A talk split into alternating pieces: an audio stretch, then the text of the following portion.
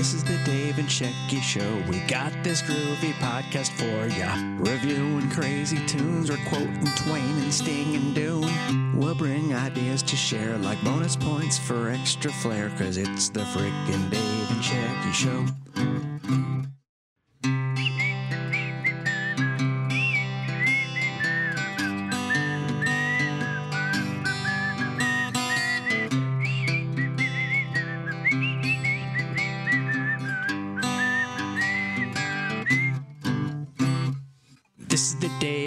Dave Show. We're bringing you this groovy review. We might preview movies, bake some bread, or drink some smoothies. So come on, have way too much caffeine. You roll up some rivers, I'll reference some Raffi.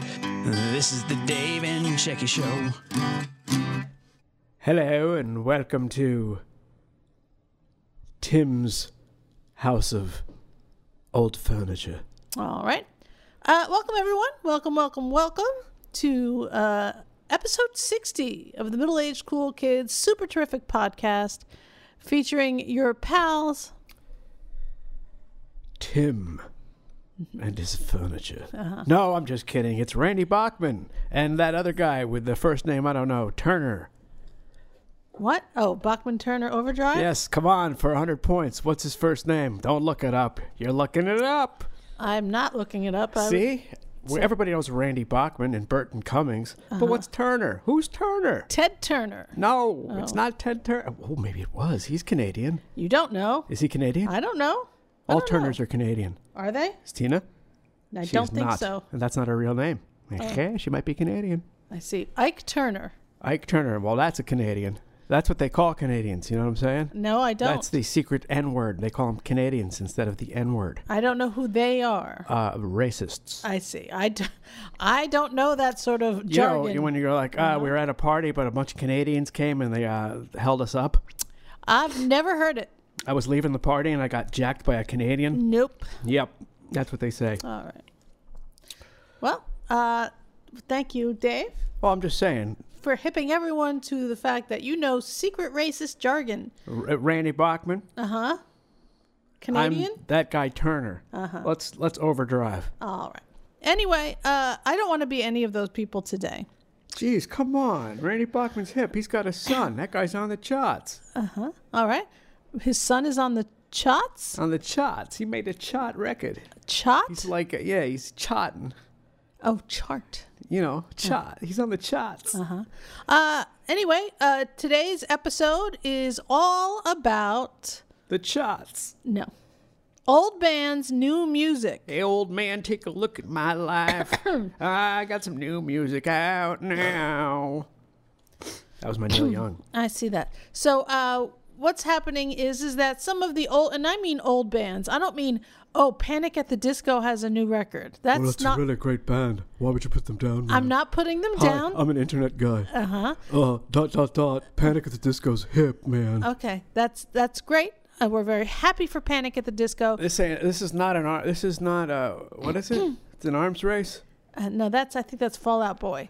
But hey, fall in line, kid. listen, let me just say we are the old bands we're talking about are the old bands. You know, You know, like Joan Baez, man, and Bob Dylan, bro. Neil uh, Neil Young, uh, Deep Purple. We're talking classic, classic rock entries.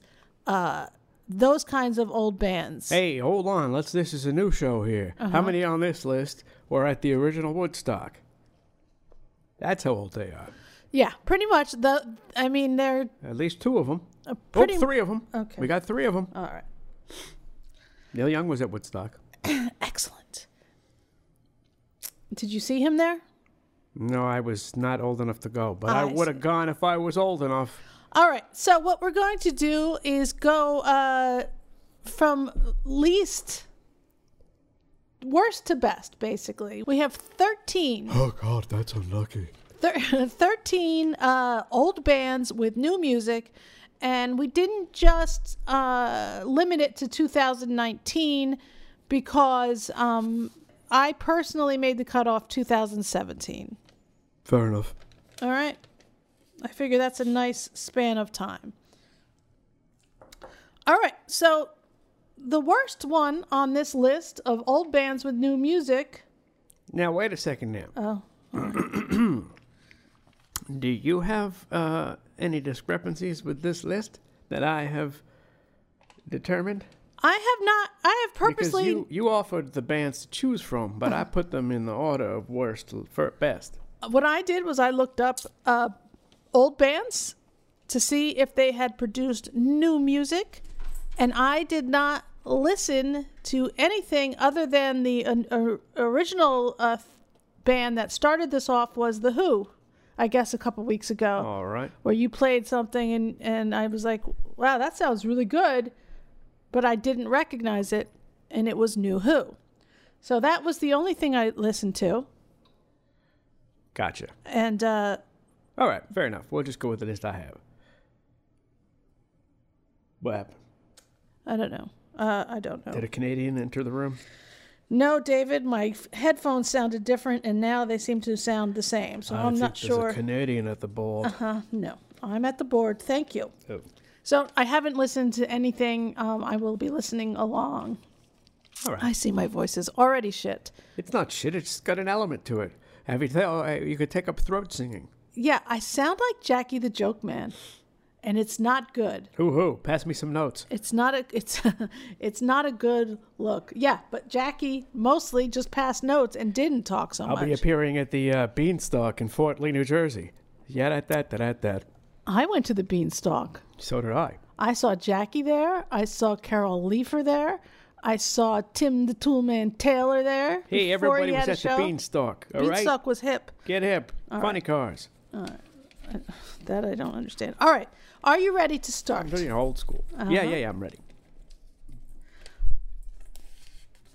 What do you got? On this list of 13, your least favorite was Neil Young and Crazy Horse and their newest album, Colorado.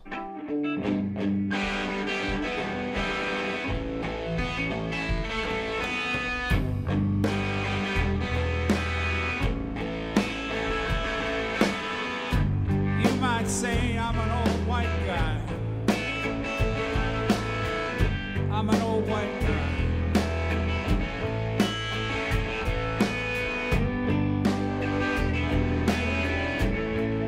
You might say that.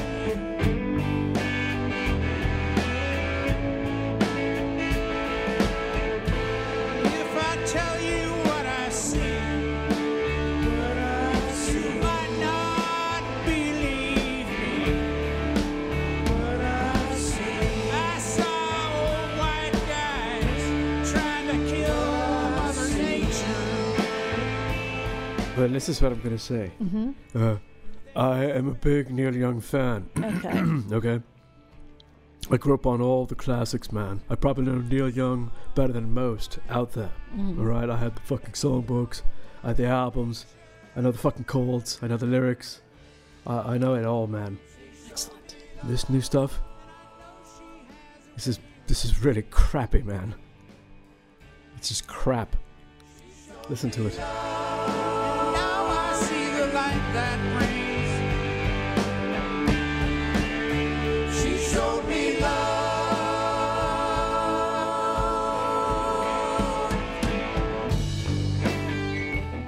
Colorado is the 39th studio album by Canadian singer songwriter Neil Young and his first studio album with Crazy Horse since 2012. Now let they don't gotta call him Canadian right off the bat. I mm-hmm. mean, what is the racist stuff there? All right. Uh, it was released on October 25th, 2019 by Reprise Records. The album was preceded by the singles Milky Way, released in August, and Rainbow of Colors, released in September, and is dedicated to Elliot Roberts, Young's manager since 1967, who died Oh Jesus! in June of 2019. So these two songs, uh, Milky Way and Rainbow of Colors, apparently the singles that were put out there. What did you think of those two songs? Uh, I need to be refreshed on those because uh, I had trouble getting through the whole album to the point where the only thing that stood out was the nonsense uh, that I would like you to play. But ch- let's hear the other ones. Let's see. Rainbow of color. That sounds like a Benetton ad. There's a rainbow of colors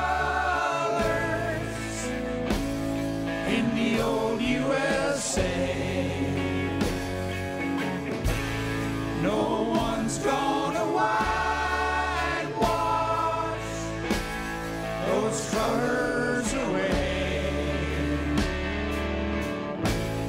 Now I know some might tell me that there's not room for all. And they should just go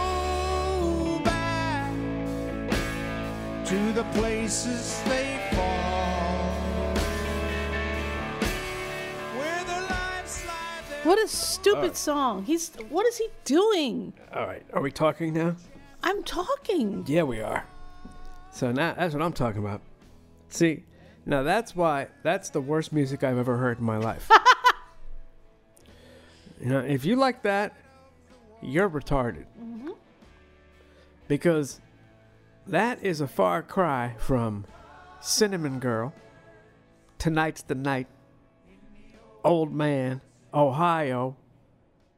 Look, when you're 25 years old talking about kids getting shot by the Coast Guard or by the National Guard, rather, for uh, if they were in the right or wrong, that, that comes off. I can understand you writing Ohio. That's fine. But you're 75 years old now or something. Married to who? Daryl Hannah? He is? Yeah, he's got a lot to worry about. And uh, so he sits up there in his little fucking mountain uh, house, his chateau, and writes these songs that dribble nonsense. Uh, musically, it's a rehash of what they used to be. Now, Crazy Horse was never that great musically, but they had their thing, and it was a certain sound, as is Neil Young's guitar playing.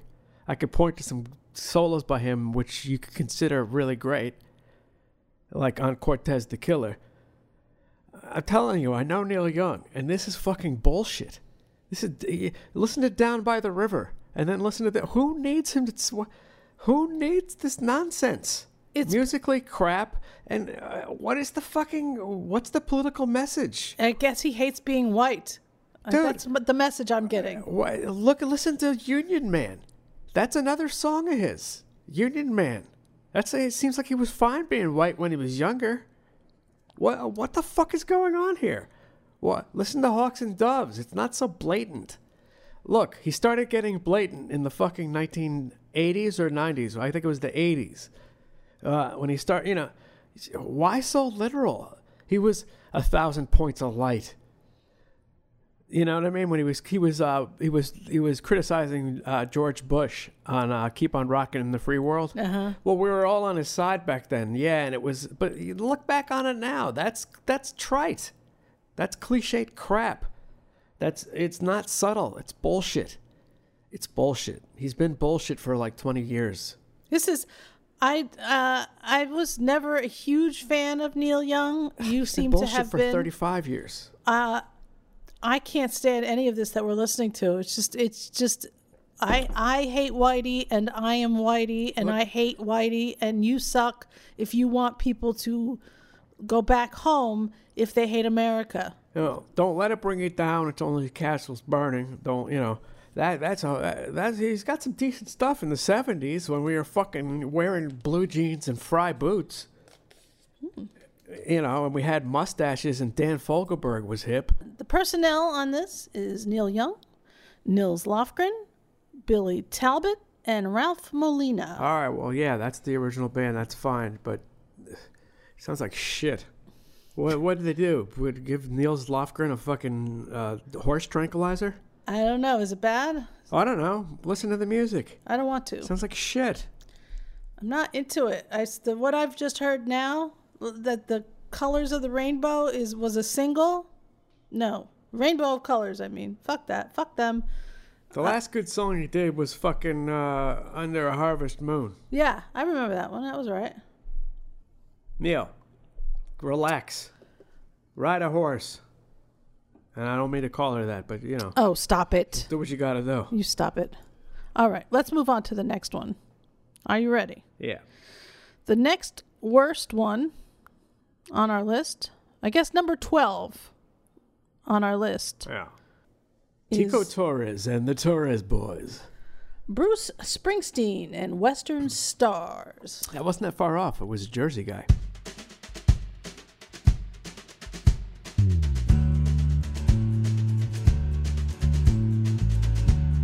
Had enough of heartbreaking pain.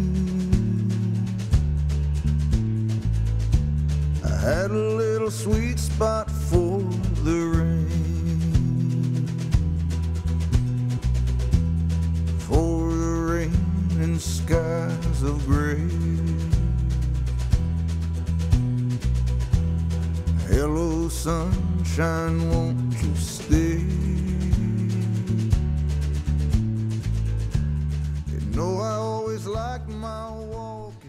I think we'd be better off with Tico Torres and the Torres boys, quite frankly. You made the list. so- Can we get, get Tico on the line and get him to stop re- uh, rebuilding houses and get him back on the drums? I don't know what Tico's up to.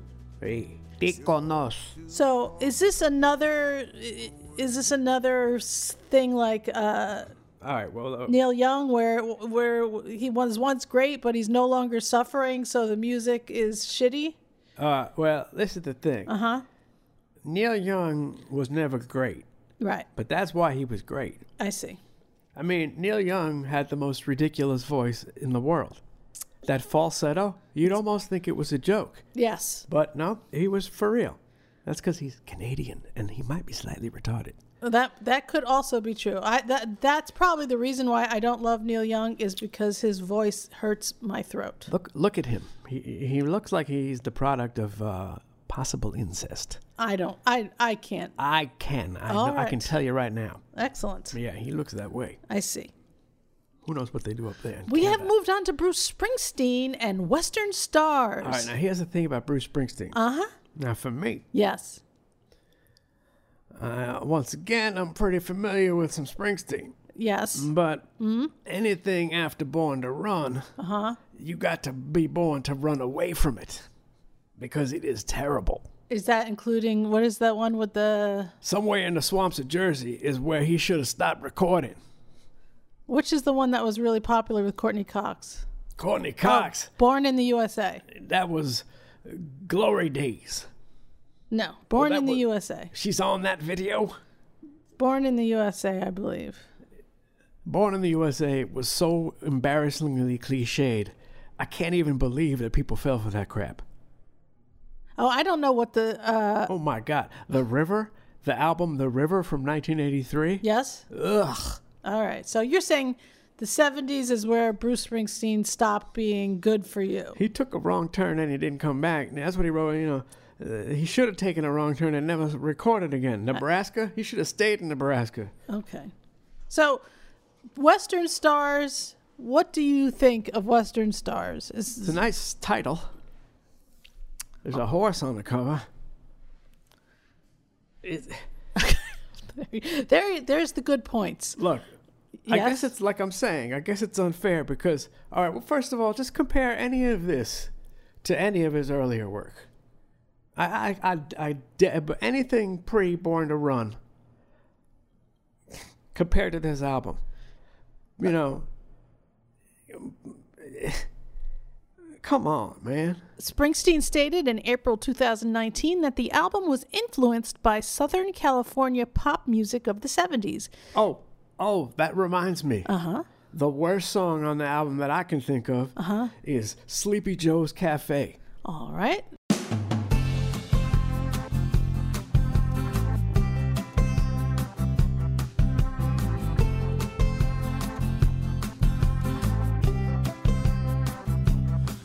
There's a place out on the highway across the San Bernardino line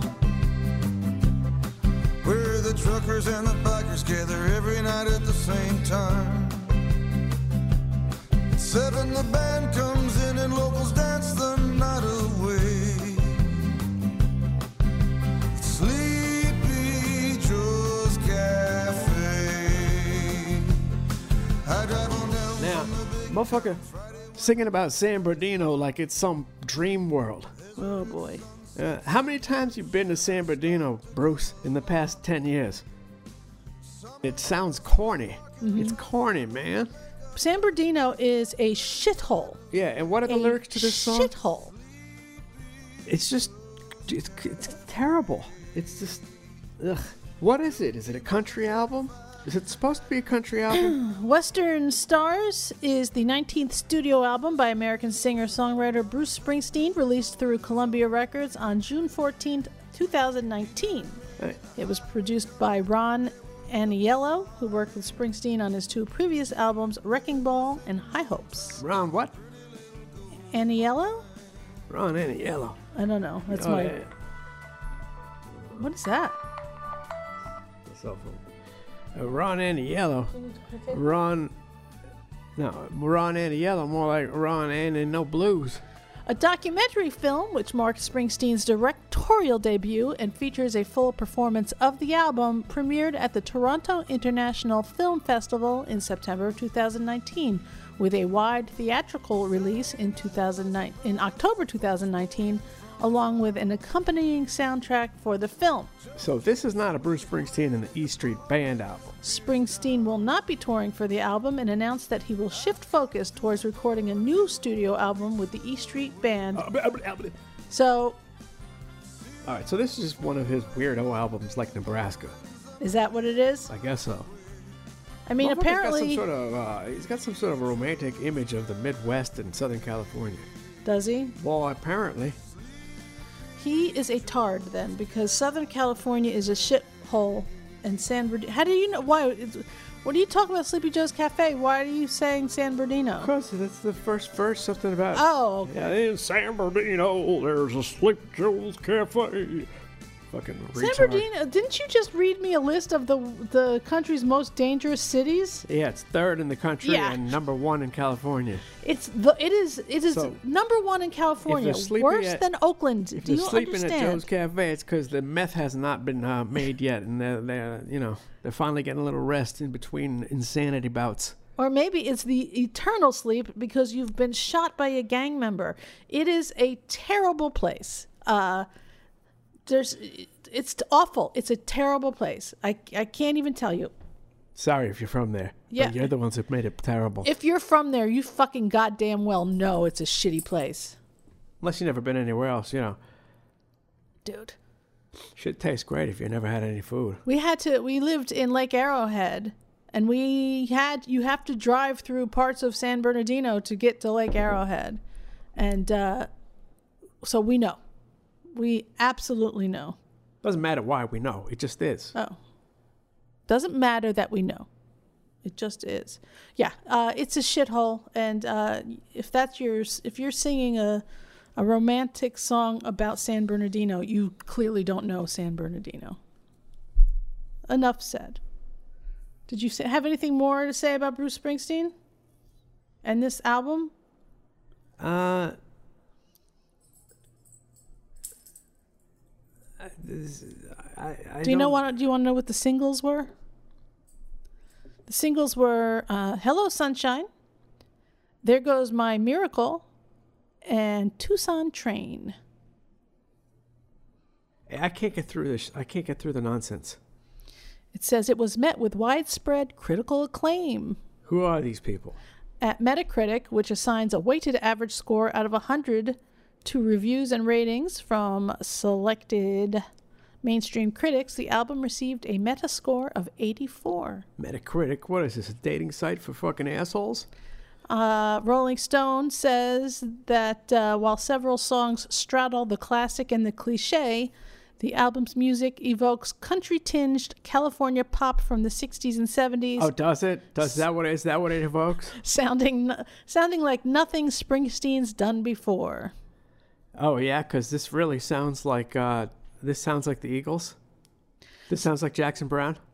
Now I don't like Jackson Browne, but that ain't no doctor of my eyes. No. It's awful. It's terrible. It's gross. I don't like it. I have not I liked uh Born in the USA because it was poppy and I was that age to love that poppy bullshit when it came out. You were your musical tastes are are far more refined than mine. So I enjoyed that record, but you oh know, my god, the blue jeans and the white T-shirt and the baseball cap. All right, Yeah. okay, we get it. You're American. Ugh. it was actually an anti-American song. If you really listen to Born in the USA, Well, yeah, but He was- this ain't anti-American. This is just La La Land. dude, I don't. I look, I don't like Bruce Springsteen. I This just is don't. This, there's this is not a thing. This Mm-hmm. doesn't happen. There's no place on the San Bernardino line where the bikers and the truckers gather at the same time. nope, That's the what. never happened. This is some sort of motion picture he's created in his head. never happened, folks. If it happened, it's not happening now. It has. If it happened, it was 40 years ago. All right, next. All right. That was an abrupt end to the Bruce It's Springsteen terrible. section. It's terrible. It's terrible. All right. Number 11 on the best, uh, the worst to best list of old bands' new music. What do you got? I've got Jeff Lynne's ELO from Out of Nowhere.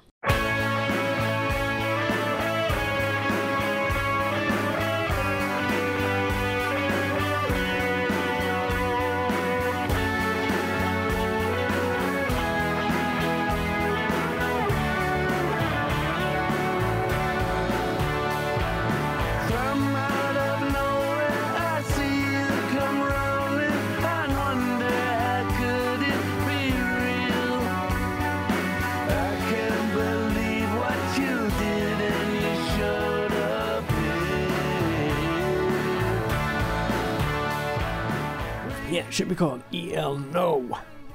From Out of Nowhere is the 14th studio album by British rock band Electric Light Orchestra and the second credited to Jeff Lynne's ELO. The band's first studio album in four years, it was released on November 1st, 2019, and the title track was released as the lead single on September 26th.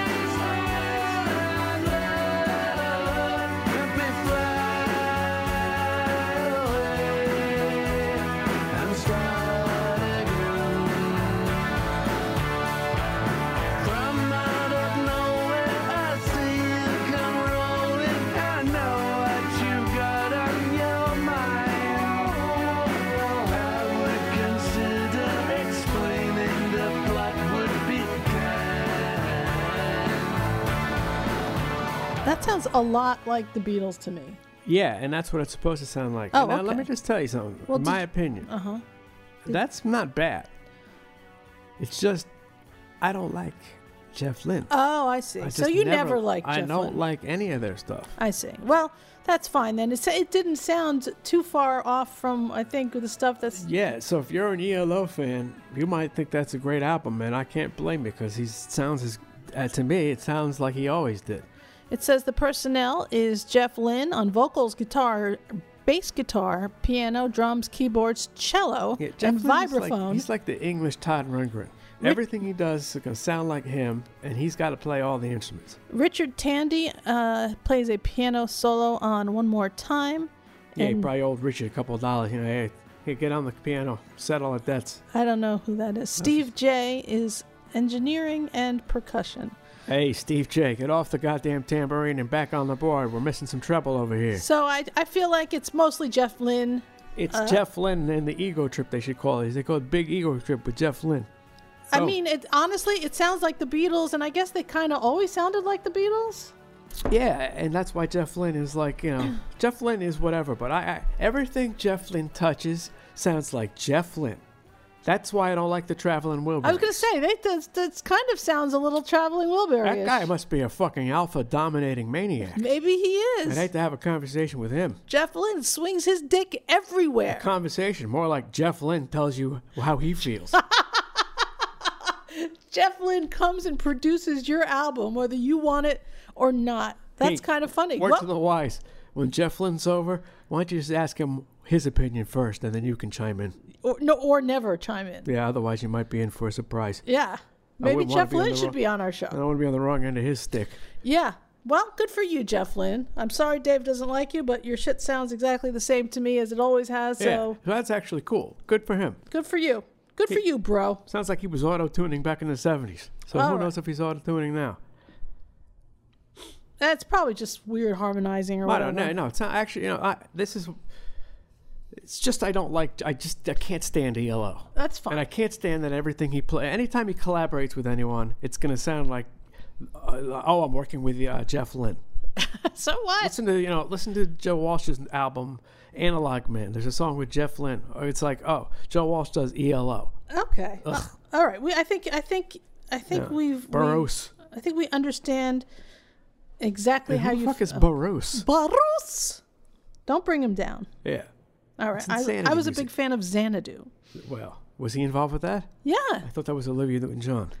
Olivia Newton John was in the movie, but the soundtrack was done by Hello. Yellow. All right. Xanadu. He is what he is. Now we If, are if you want that here. ELO sound, get him. All right. Well, If you don't want that sound, don't get him. well, you're gonna get it. He, he might even pop up even if you don't invite him. So, If, if Adele wants to sound like ELO, all you gotta do is call Jeff Lynne.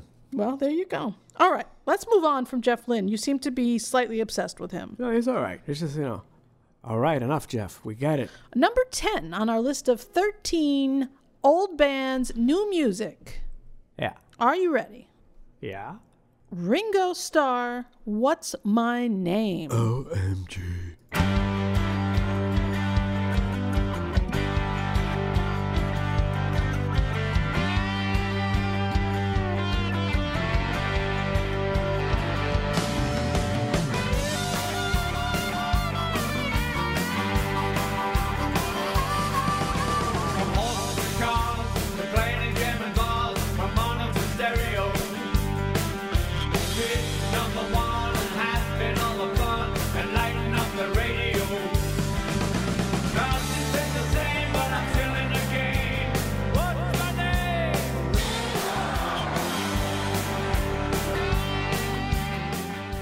My Name is the 20th studio album by English musician Ringo Starr. It was released on the 25th of October, 2019, through Roccabella and Universal Music Enterprises. The album was again recorded at Roccabella West, Starr's home studio, and features collaborations with Joe Walsh, Benmont Tench, Edgar Winter, Steve Lukather, Richard Page, and Warren Ham. Dear Ben Montench, you don't belong in that circle. It also includes a cover of John Lennon's Grow Old With Me, which Starr invited Paul McCartney to sing and play bass guitar on, and a solo version by Starr of Money, That's What I Want, a Motown song previously recorded by the Beatles. all right. So, what do you have to say about Ringo Starr and What's My Name? Uh. Well, I just, I just don't know what to say exactly. Let me read this to you. NME's Ryan Daly commented that the album dares you to continue listening to see if you can make it through its first song without spontaneously combusting from secondhand embarrassment. A spectral groan of granddad escaping from your ashes as they sizzle and singe. Uh, okay, thanks, but I don't need your opinion, guy who knows less than me.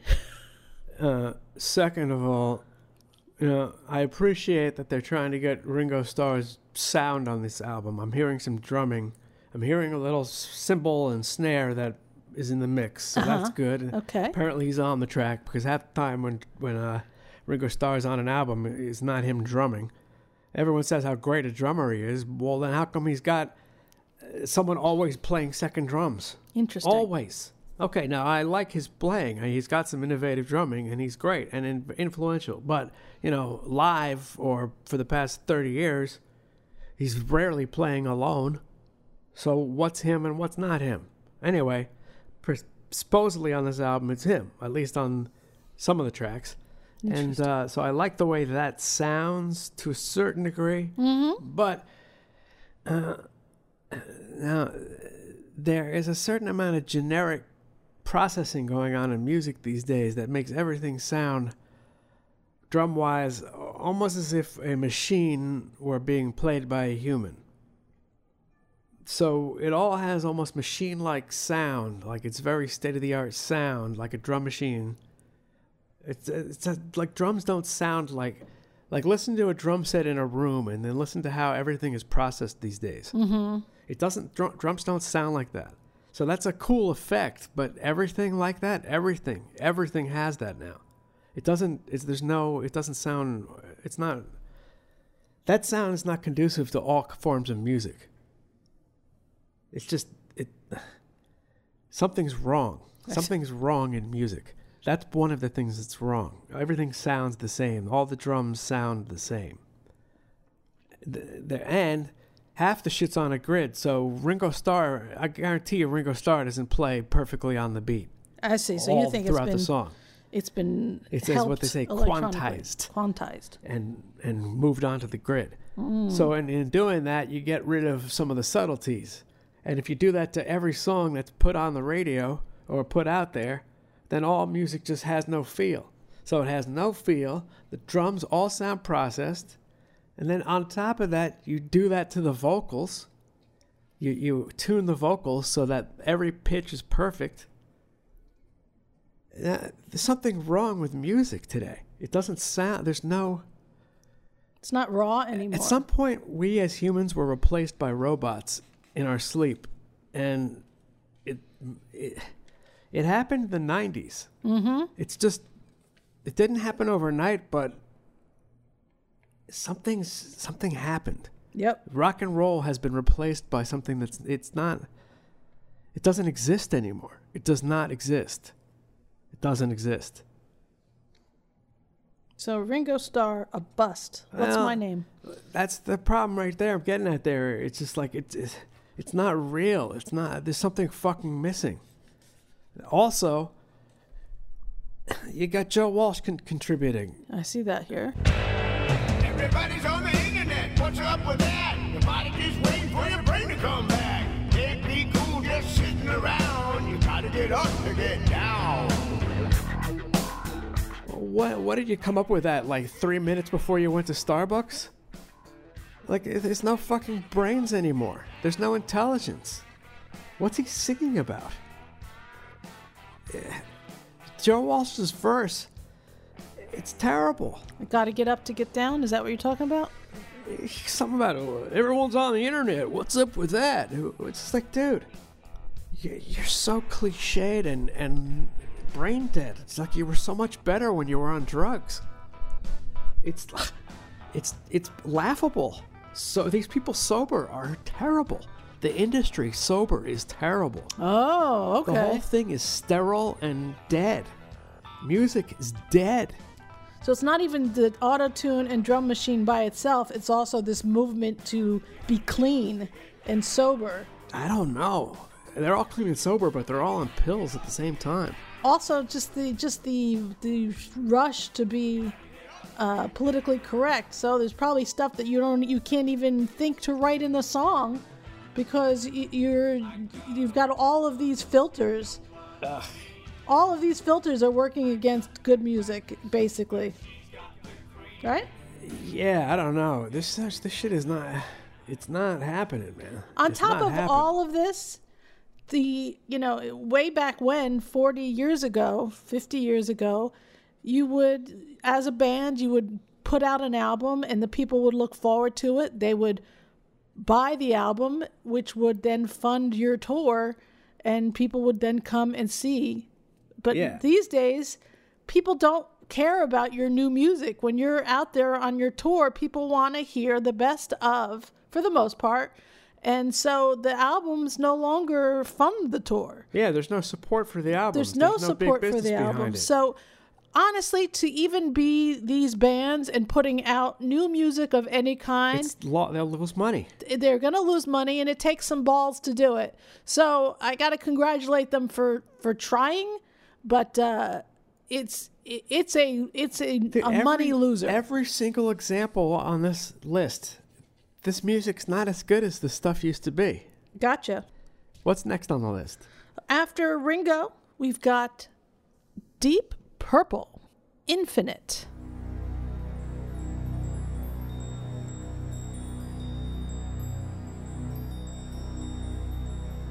Descending the cold steps of the institution for the politically insane, never to be seen again. Saying farewell to daylight. From henceforth I shall rot in a stinking bed of wet straw.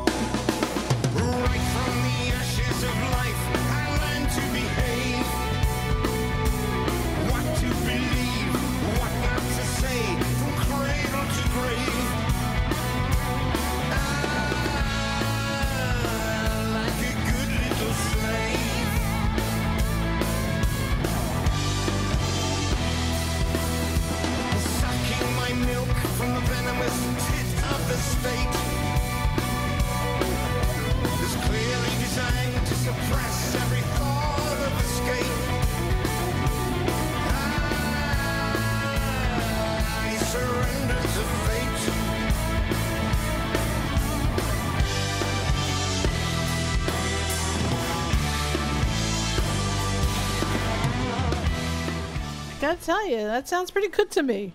It is the 20th studio album by English rock band Deep Purple, released.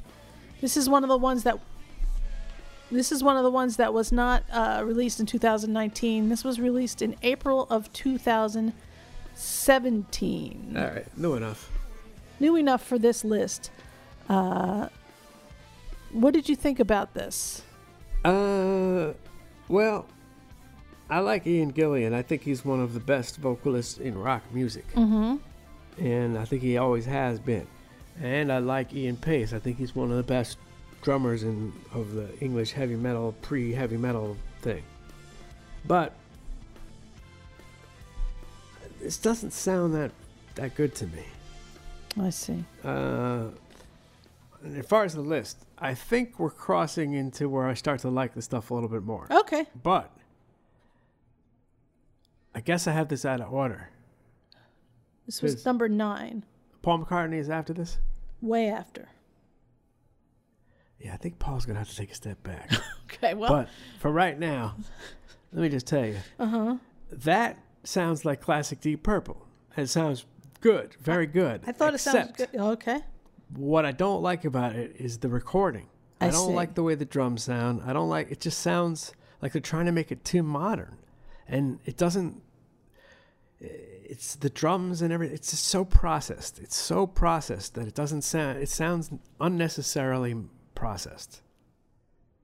Listen to that. I mean, listen to fucking Space Truckin', Highway Star, the classic shit that the drums need to ring out. They need to be ringing. This is all compressed and, and reverby. Well, that's less to do with them and more to do with It's the industry. It's The industry, Why? exactly. Why do you got to make the drums all? What are they? I don't. I don't think Deep Deep Purple needs to be recorded to a click track. yes. It's just like, uh, don't, don't do that. I don't know. They're ruining music. Other than that, it sounds great, but it doesn't sound as good as it used to sound.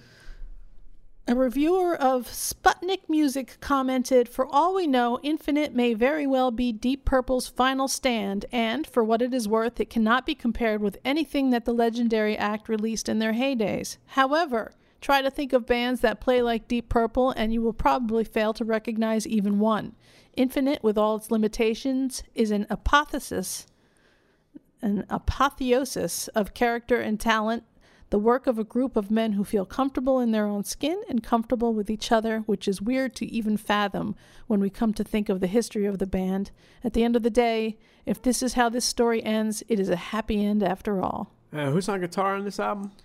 Steve Morse. Okay, he is not the original guitar player of Deep Purple. I see. uh, Steve Morse is from the Dixie Dregs, '70s fusion band. Okay. Some reason in the '90s he joins Deep Purple. Uh huh. and his fusion chops went out the window. But Steve Morse is great for Dixie Dregs. He's not great for Deep Purple. Maybe they're friends. Maybe that's the. Well, he's been in the band for probably longer than the original guy. Who's I the see. original guy again? Is it uh, Ritchie Blackmore or Ian? Uh, wait, I'm confusing my guys here. Ritchie Blackmore from 1968 to Uh, who- 1975. who's Rainbow? Rainbow, also known as Ritchie Blackmore's Rainbow or Blackmore's Rainbow. Okay, so Ritchie Blackmore is is is Rainbow and Deep Purple. They were originally established with Ronnie James Dio. All right, so listen. Uh-huh. The problem with Deep Purple is there's no more there's no more Ritchie Blackmore. I see. So yeah, Steve Morse is great technically. He's maybe better than Ritchie Blackmore, but he's not the he didn't he's not the riff man. He's not the riff meister. That's now. So wait, Ritchie Blackmore is Deep Purple and Rainbow, and who's the guitar player for Sabbath again? Tommy Iommi? Exactly. So I confuse Tommy Iommi and Ritchie Blackmore always for some reason. But anyway, so yeah, both those guys. Like it would be like replacing Tommy Iommi with you know Al Di Meola. Well, I'm just I don't know why uh, Ritchie Blackmore's no longer in the band. And they probably hate each other. Who I knows? see. Who Well- knows? But what I'm saying is, I think, I think that's the problem with Deep Purple, in my opinion, is it's not really the original members of Deep Purple. I see. All right. All Well, of them. the guitars are uh, a big deal. I mean, who wrote "Smoke on the Water"? The fuck. Smoke on the Water is known for uh, and recognizable by its central theme developed by guitarist Ritchie Blackmore. All right. So, uh, yeah, you, you lose your uh, songwriter, and uh, all you're left with is uh, a great vocalist, a great drummer, and a great organ player, and a guy on bass. Blackmore later claimed that the riff is an interpretation of inversion of Symphony Symphony Number 5 by Ludwig van Beethoven. Ritchie Blackmore is interesting. Some of his shit to me sounds completely terrible, and some of it sounds like really genius. All right. Well, anyway, without Ritchie Blackmore in the band, you're a deep purple.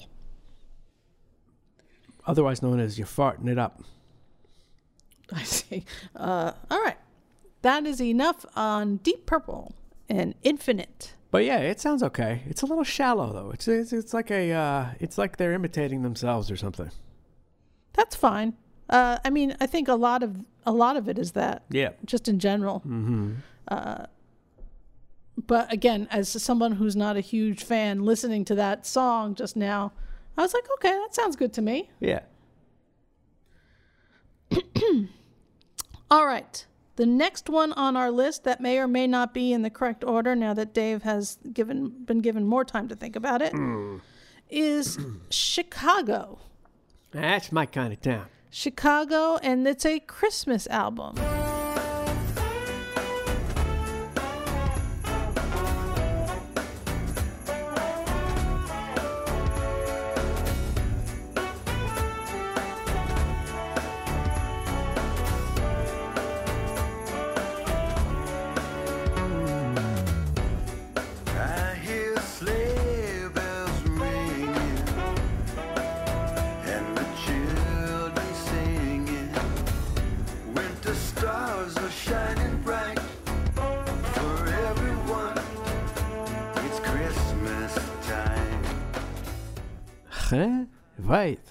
What?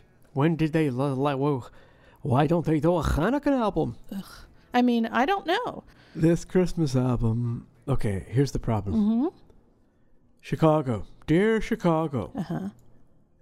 you have barely any of the members of the band that made any matter. Oh, is that true? Dear Chicago, where is gotcha. Peter Cetera? Cetera? Where is Danny Seraphine? Where is Terry Kath? Uh, he passed away, but I have a feeling you would have kicked him out long ago anyway. So, uh, what is this? Some guy named Pankow? We have Robert Lamm, Yes, Robert Lamm. Was he even in the original band? or was he- 1967. He was in the Good. band, so Fair enough. he's in there now. Robert Lamm, you're good. I was thinking of Bill Champlin. Okay, hold on, please. We Champion. have Lee Lof Loughnane. I Loughnane. I have no idea who that is. He's He not is- an original member. He is a, an original member. Come on. He is. What does he play? Trumpet and flugelhorn. I never heard of this guy. He has been in the band since 1967. He's in the posters. I don't know. I got the posters. James Pankow, you mentioned trombone, Yeah, he's an original. original member, yeah. uh, is still in the band Okay, from so what do you got? 1967. What we're talking about is uh, this should be called the Chicago Horns. Well, Robert Lamm has always done keyboards and vocals. More like Robert Lame, okay? Oh, fuck. Which one was he lead vocals on? In that, what what classic song does he sing on? Because all I remember is Peter fucking Cetera and Terry Kath. All right, well, let me see. What did you sing, Bobby? Wow, you are something else. Um, it's No, I just don't appreciate, you know, this band that they call Chicago is, you know, barely Chicago. It's not, this, this is not, what the fuck? well, we do still have three of those members. Let me see if there's Yeah, horn more. players don't even sing or, or- you don't sing, you don't play lead guitar. This is rock music. Walter Parazaider, Zaider. That he sounds like an original. I could never. I haven't been able to pronounce that name since the seventies. He is an original. Um, he. I don't know if he's in this last. What the fuck does he play? Yeah, he's not in this last one. He was uh, saxophones, flute, clarinet. right, again, the horns with the horns. Uh, huh. that's it. Those three main guys, and and Walter uh, decided to stop. So you're telling me that the drums, bass, and guitar and lead vocalists are no longer in the band? Uh, drums are Walfredo Reyes. Yeah, he's this. That's Danny Seraphine, maybe. Uh huh. Yeah, no, he the drummer is uh new. Yeah, I know who Walfredo Reyes is. He Okay. was, he's good. He played with Steve Winwood and stuff. He's a Latin cat. He's good. All right. So yes, there's are there are three members that are currently in it. Dude, Yes. you're, you're the horn section. Mm-hmm. You're fucking, you're holding on to a dream. You're not what made the band great, and no one knows you from a fucking hole in the wall. We know Peter goddamn Cetera. We know fucking Terry Kath, and I know you stabbed the drummer in the back and kicked him out. Uh, that would be Danny Seraphine. Yeah. I see. Who was not only the drummer, he was the manager. Uh, Danny Seraphine was a drummer for. It doesn't seem like he was the drummer for He's the original drummer.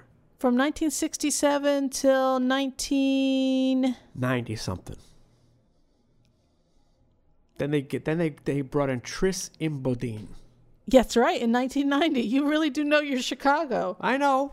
Okay, I didn't realize that you knew so much about Chicago. Let me tell you something. When I was taking drum lessons, Mike Clark said to me, he's like, Chicago, blood, sweat, and tears. No, no, no. He said, Chicago. Uh huh. Ah, what was. Well, basically, he said this. He said Chicago was an imitation of Tower Power and that the drummer couldn't play shit. Oh shit! Now, that being said, I think dr- I think Danny Seraphine was a good drummer. Uh huh. He was not a jazz drummer. He couldn't play like Garibaldi or, or Mike. But okay, so that just shows you where Mike was at. Mike also hated the Beatles, although he might tell you differently now. But back in the day, he was like, "Wow, we didn't like that shit." he was like, "I was into black music. I was into blues and soul." And then the Beatles came around, and we were like, "Who are these punks? They can't even play." You know what? The Beatles, the Rolling Stones, the whole British invasion, all the cats who were hip before that looked down on that shit because it was jive. Even the Kinks? Yeah, it was all part of that crap. Oh poop! non, non-playing bullshit. All right. Well, all right. But you seem to know a lot about Chicago, and Yeah. you. Uh, this is a Christmas record. I'm just saying, you guys got a lot of fucking nerve calling yourself Chicago. I gotta say that the horn section sounds very Chicago-ish. well, yeah, it's the, you know that's what I'm saying. Call yourselves the Chicago Horns, well, I don't think- Chicago. I don't know that as many people would buy tickets or albums. Yeah, they shouldn't buy tickets. I see. The only thing I remember at Chicago is there's some sort of running joke where someone has sex with the whole band in some movie. Oh. What Oh, oh, that was uh Larry David movie or something? no, no, no. That was I think that was uh oh shit. The fucking Ben Stiller and Hans is so hot right now. It really? I think that's the girl, the the Ben Oh. Stiller's wife in it. Oh, okay, yeah. Uh, Denise Richardson. Richard? No, what's her Oh name? Oh my god, no. Denise something or other. No, that's that was she was no, she's undercover brother. All right, who's who's Ben Stiller's wife? She It- played. she- she played Marcia. Yes, exactly. But she's not his wife any longer. Well, sadly. would you be? What do you mean? He's a deviant maniac, is Oh. what I hear. No, I'm just kidding. She's sweet, and she was actually also in a Hallmark Christmas movie. I All like right, her so- very much, but I don't know her name offhand. All but right. I think that's the reference you are talking about. Let me about. get you back on track here. Next. Chicago. Oh, okay. Yeah. It's a Christmas record, Yeah, Dave. no, so let me just, I'm prefacing all this nonsense that this band has put us through, uh, you know, as if they're still Chicago. Let me tell you something. You do seem very angry about Chicago. I could deal with, you know, Terry Kath passed away, and all of a sudden, overnight, you turn into a sappy shit band. That's fine. That was the direction you were going anyway. You know, the only good thing about fucking Chicago was Terry Kath. And then secondary was Peter Cetera. Cetera, and then fucking Danny Seraphine. Other than that, I got no use for any of you guys. okay. So you kick out Peter Cetera, uh, and then so your voice is the recognizable voice is gone. Oh, what do you do? You replace him with someone who is just a young version of Peter Cetera, another blonde-haired guy who, Who sings was- and plays bass. Who was that? I don't know, some schmuck who was, you know, was an innocent victim in the, in the Jason of- Chef? I, maybe at Mm-hmm. one point he was a young blue-eyed cat. Now he's probably old with gray hair. I don't know what he is. I don't think he's still in the band. Yep, see, I don't. I don't they, know. They I'm just, saying use that. him up. Where's Tris Imboden? He's probably not in the band. Jesus Christ. Oh, Walfredo, they're coming after you next. Well, Just saying, uh, how about the manager? What's that cat's name from the old days? you said Danny Seraphine. No, yeah, but, but from the old days. The guy who found the band. He had another name. All these cats had names you couldn't pr- pronounce back in the day. This is the thing about Chicago. They all, I, I could pronounce none of their names. What was the manager? He was like a 26 year old cat when he started the band. Oh, Oh, Jesus, hold on come a on. second. Uh, let's see. At the the group now known as Chicago began on February fifteenth, nineteen sixty seven, at a meeting involving saxophonist Walter Parazaider, guitarist Terry Kath, drummer Danny Seraphine, trombonist James Pankow, trumpet player Lee Loughnane, and rec- keyboard singer Robert Lamm. Yeah, but what about their manager? Hold on, Guercio. Guercio? No. I'm not seeing that guy here. Oh, man. hold on. It says uh, that they all had played together previously in two other groups Jimmy Ford and the Executives and the Missing Links, Well, that was the band that should have made it. Parazaider, Pankow, and Loughnane. Well, hey, call them if you got a crime you want to solve. Met as students at DePaul University, and Lamm, a student at Roosevelt University, was recruited from his group, Bobby Charles and the Wanderers. The group of six called themselves The Big Thing, and like most other groups playing in Chicago nightclubs, played top 40 hits. Uh, oh, here you go. You're right. You are right. In June 1968, at manager James William Guercio's request, Guercio. the big thing moved to Los Angeles, California. All right, and now without James Guercio, they would have never made it. Okay. He made it happen for them. All right. Well, All there right. you go. You were right. They burned him like they burned everyone else. Oh, is that true? I don't know about that. Maybe he burned them. Maybe that's where they learned. I see. They learned to burn. I'm just saying, they, this band is, is annoyed the shit out of me since the since the early '80s. I had no idea that you had such strong feelings. Look at them. Look at- 21 years together, folks, and I had no idea how Terry deeply Kath he felt about Chicago. and the band goes to hell. I see. Well, uh, you know, people still need to pay the bills, I guess. I don't know. Saturday in the fucking park was the last good thing they did. Apparently, you still like this album better than ELO, Ringo Starr, and Deep Purple, however. Well, I'm just giving it a. I'm just giving it a. Uh, I'm just giving it a pass because I know you like Christmas stuff. I do love Christmas so stuff. it's a Christmas album, and uh, musically, it seemed like it could have been worse in terms of what that was. Christmas stuff makes me feel so good. I'm not even talking musically about the album. I just, I just resent that You Chicago right. puts it out an album and calls it Chicago when there's no one in there. Why don't you? Hi, I was the engineer. I, I uh, taped up the drums to get rid of the uh, r- overtone ringing. I was the And, gaffer. uh, I'm the gaffer, exactly. So wh- my band's called Chicago. okay. Oh yeah, I was the gaffer. I'm the original gaffer. Oh. Yeah, I have a right to it. All right. So we're going to move along now. Are you ready to go on to your next? Dear Chicago, Uh-huh. you should have learned to sing, but you know, should have sung some lead vocals so we'd know who the fuck you are all these years later. All right. Number number eight was Chicago. Number eight on the, uh, I guess, worst to best of old bands, new music. They're one of the worst, worst old bands. I can tell you that much because they're not, they're not the band. We are moving along Exactly. to number seven. Are you ready for your number seven? Yeah. Number seven is Styx and The Mission. Oh, Styx.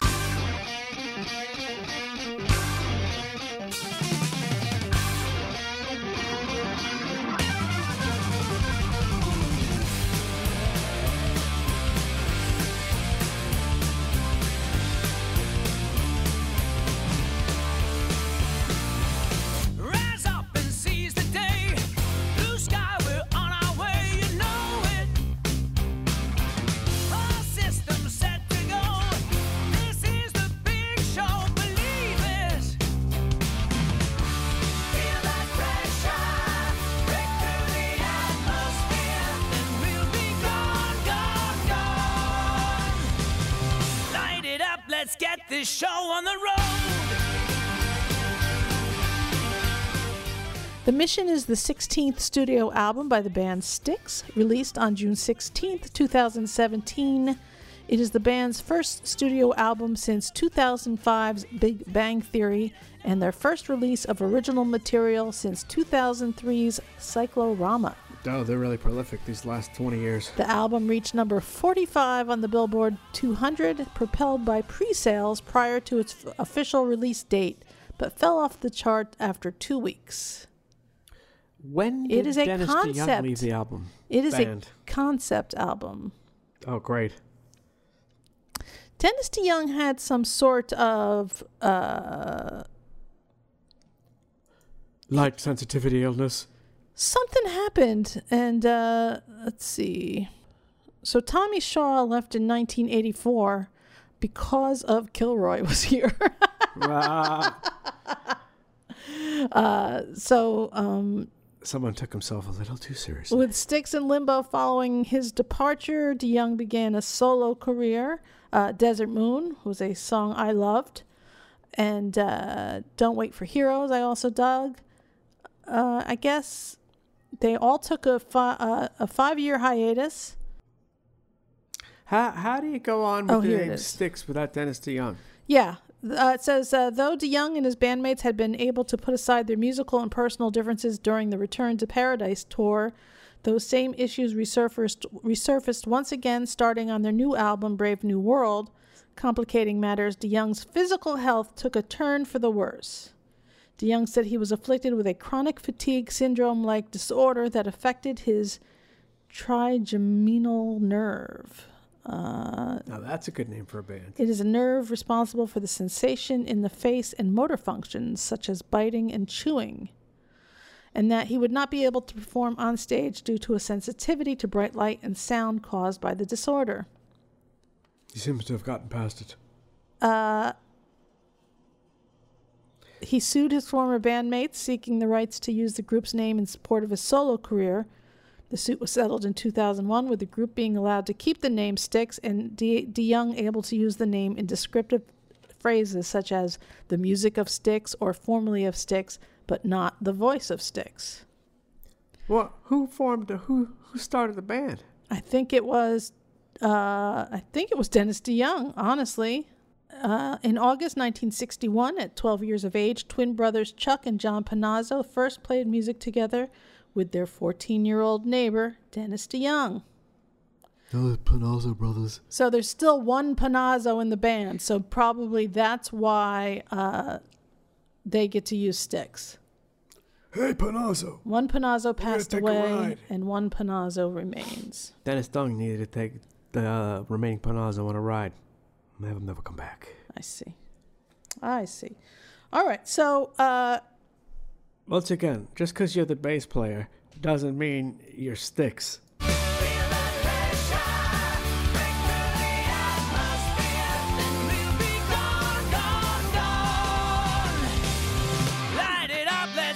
Show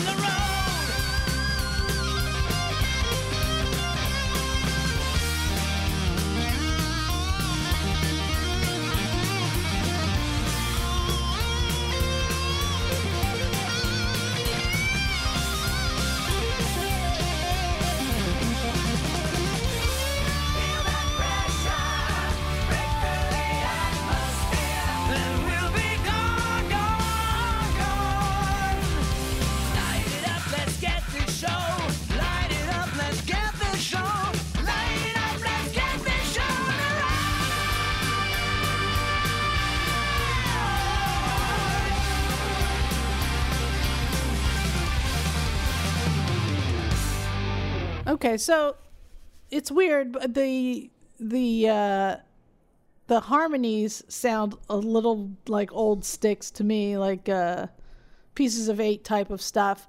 But the lead singer is does not sound like he belongs in Styx to me. No, but he does sound like they tried to replace someone who has a similar uh, tone. Yeah, yeah, but it's not It- it's not quite it's not it's not quite Dennis DeYoung.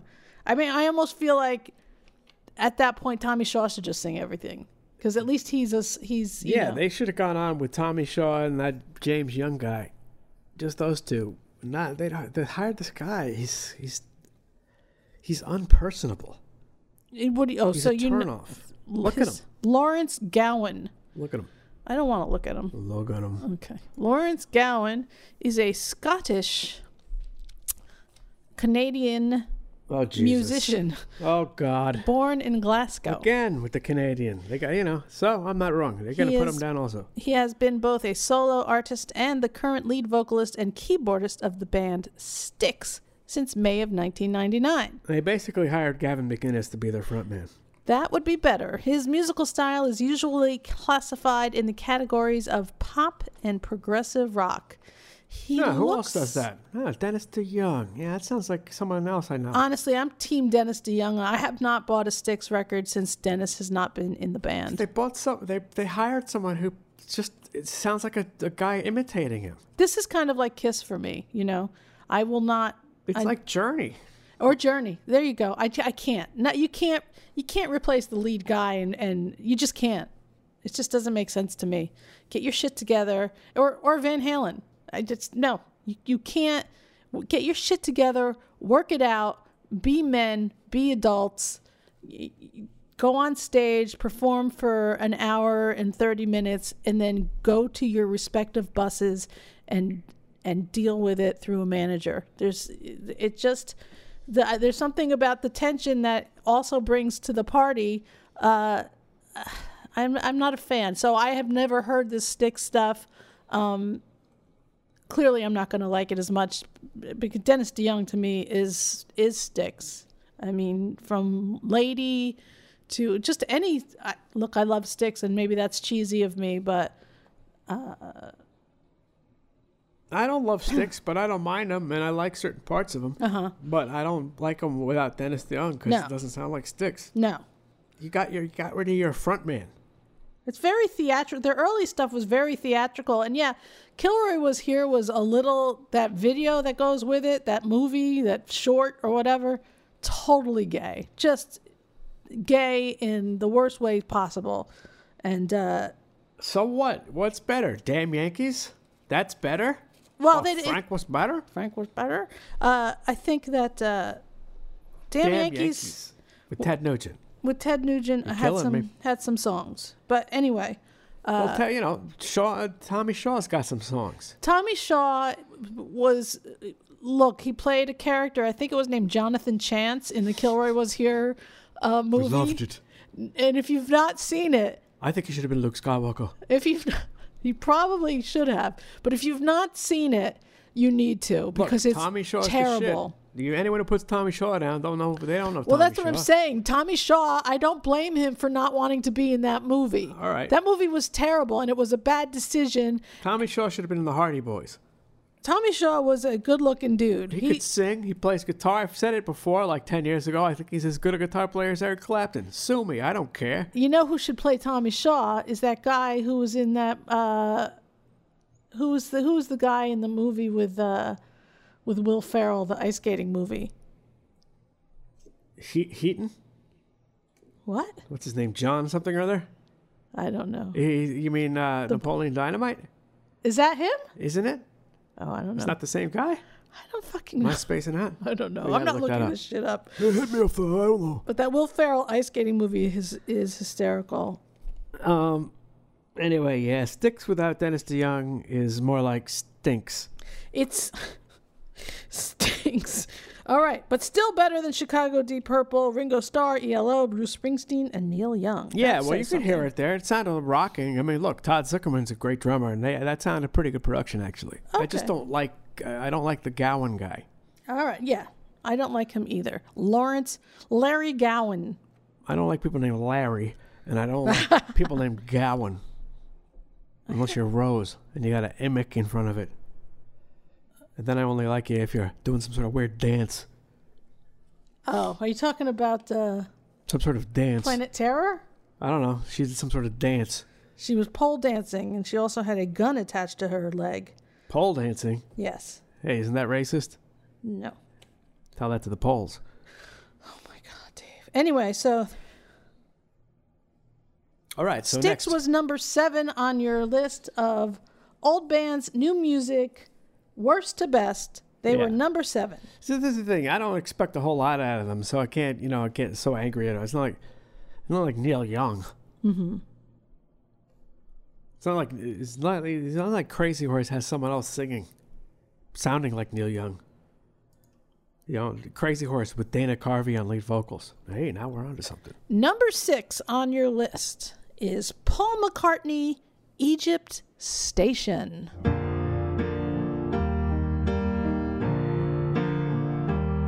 I got crows at my window, dogs at my door. I don't think I can take anymore.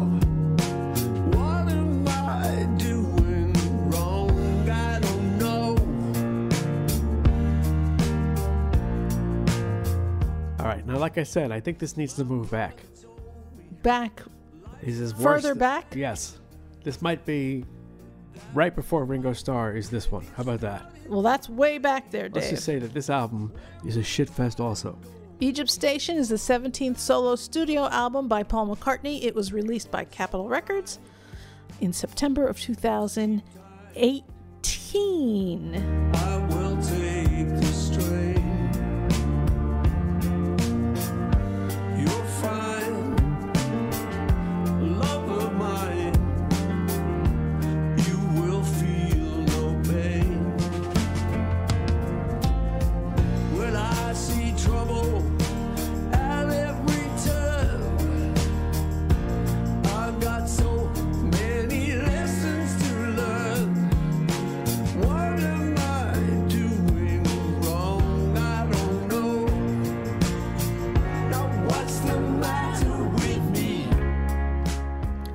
Terrible, David. This should be way further down on the list. see, So why do you have it at number six? I guess I got lost along the way. I think this should be right after Bruce Springsteen. I would agree with you, and here's why. Why do you think? Shit sandwich. No, but seriously, Uh-huh. the problem with this is Yes? they've run out of material. He's got nothing left to say. He's got nothing left in there. But it's just it's it doesn't it, There's nothing going on there. it doesn't sound good to me. I don't like the way his sound his voice sounds. I don't like the song. This weird video on YouTube is also disturbing because there's a cartoon man with his dick out. So I don't know what's happening there. Last time uh, Paul McCartney was good was uh, maybe I'm amazed.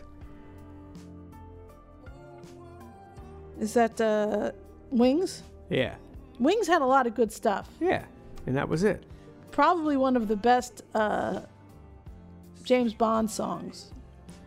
Too. That is good. but you uh, know, there's a lot of good, the classic stuff there. Uh, wings, and this this pales in comparison. It really does. I don't know why this is so high up on the list, Dave. I'm shocked at you. I think I just lost track of what was going on there. I see. I gave you too much homework. Well, I listened to it, but I didn't, mean to put it in that order. I'm just saying, yeah, uh, this does nothing for me. I can't. I basically, it's it's not something I will listen to. It brings nothing to the table. It's unlistenable. Not, the Beatles in general, I, you can only listen to them a certain amount, and then the shit becomes like you can't listen to it over and over. It, it, I've said it over and over again in the past. The music doesn't transcend, so it's just it's a it's a you can't you can't listen to it over and over again. It's just you absorb it. You've got to move on. It's not like a heavy piece of music that you could listen to throughout your whole life. I don't how many like this at times? all. How many times you gonna listen to "I Want to Hold Your Hand"? right. We've heard it. I got it. Okay. I can't hear that anymore. Right. But I think s- the, I can the listen more to lis- Oye Como Va every fucking day. the real I think the real lo- re-listenable stuff from the Beatles isn't isn't that era. I could listen to Black Magic Woman to this day. Okay. Nothing from uh, Magical Mystery Tour or uh, Eh, Sergeant I'm telling you, Pepper's. The Beatles, they, this, this, this not, it doesn't have staying power for me. For I you, can't okay. listen to that shit. All right. All right, that's fine. I mean, It's like, it's, ah, it's a drag or something. all right. It was cool. All right. Paul McCartney was number six, but we we would sh- we upon further examination, we would shove him way back further on the list, Yeah. probably between Bruce Springsteen and ELO. Yes. But for now, he's at number six because that's what you told me. okay. Number five on the list, Dave, Yeah. was Cheap Trick. We are all all right. Blackberry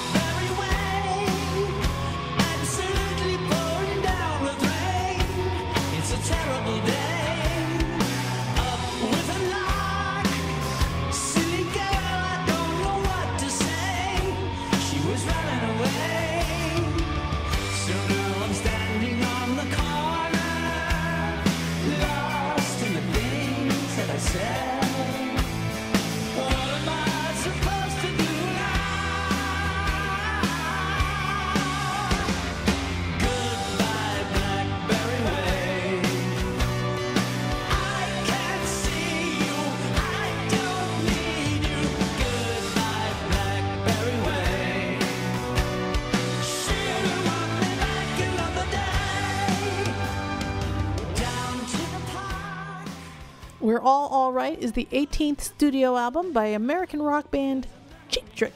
It was released on June 16, 2017. The album's title refers to a line from the band's 1978 hit Surrender, as well as the theme song to the television series That 70s Show, which the band performed. Guess what? Yes? We're all all right. Should be called. We're all all right, except Bunny Carlos, the original drummer, who is not in the band anymore. He has been replaced by Dax Nielsen. Guess what? That's a terrible first name.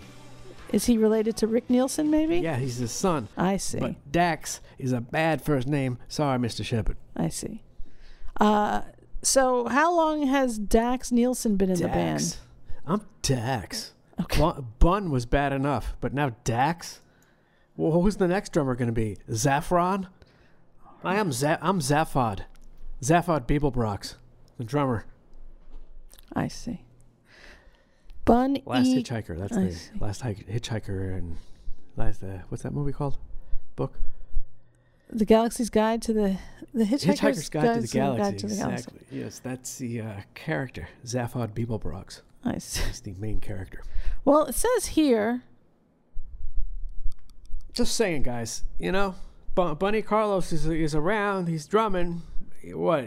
You're too good for to have the best drum, the best drummer for the band in the band. Maybe he's ill. I don't know. It says here that uh, on the um, Cheap Trick Wikipedia page that current members include Bun E. Carlos. Yeah.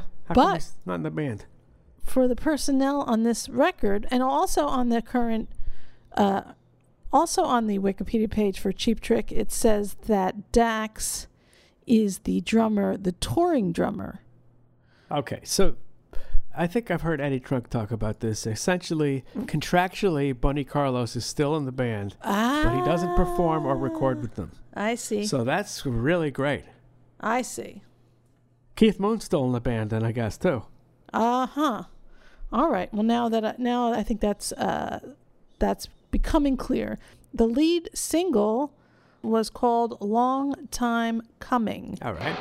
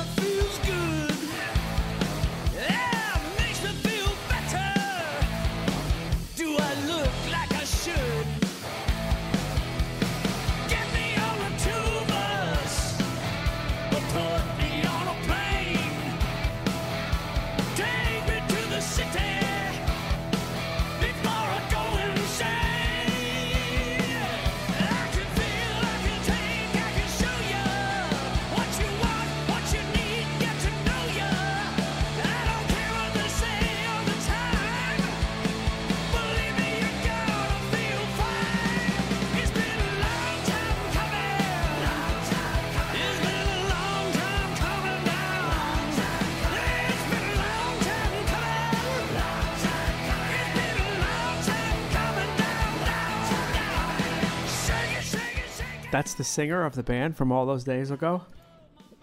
Robin Zander. Yeah, that's right. That, doesn't sound like cheap, cheap, cheap trick to me. And quite frankly, first of all, here's another example of this music sounds like it's on a grid, perhaps, but the drums to me they sound like every other drum set I've ever heard in the past two years. It all sounds the same. It sounds. I, I, fi- I hear no personality to that drum set at all.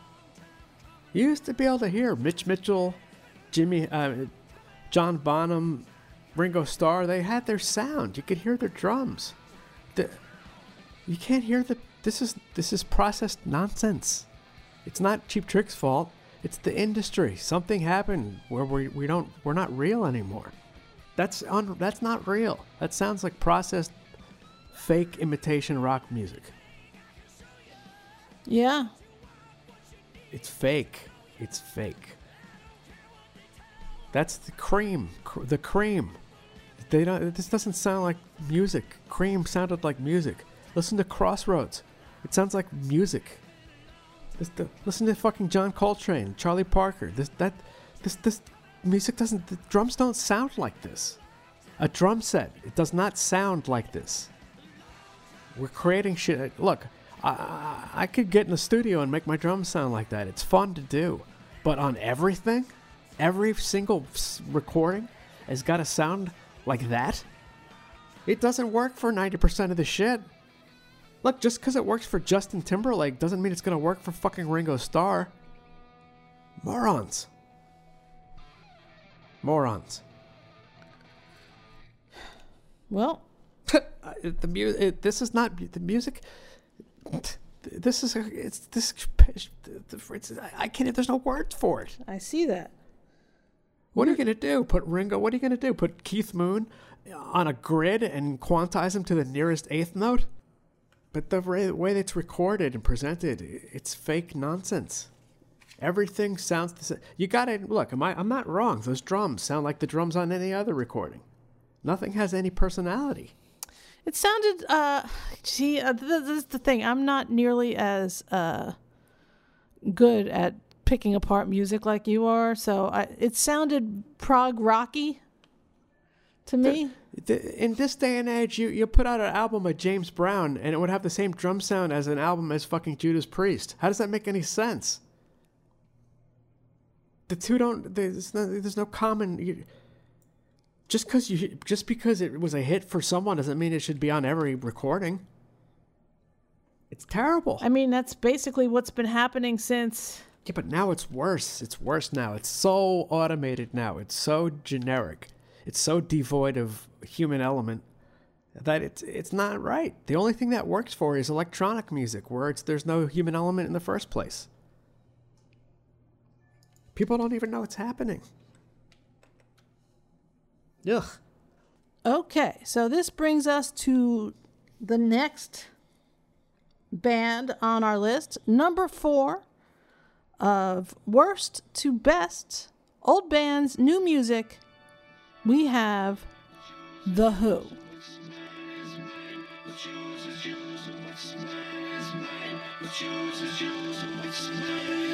I don't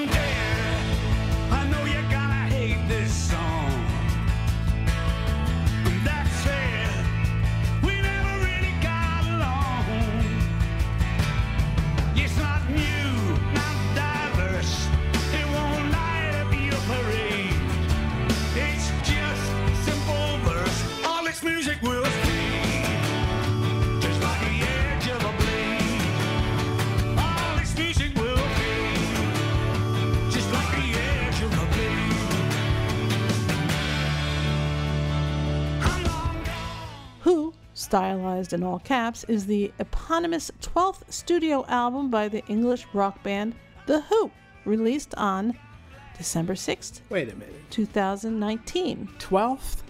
12th studio album by the English rock band The Who. I feel like they have more than that. Uh, that doesn't that doesn't make sense to me.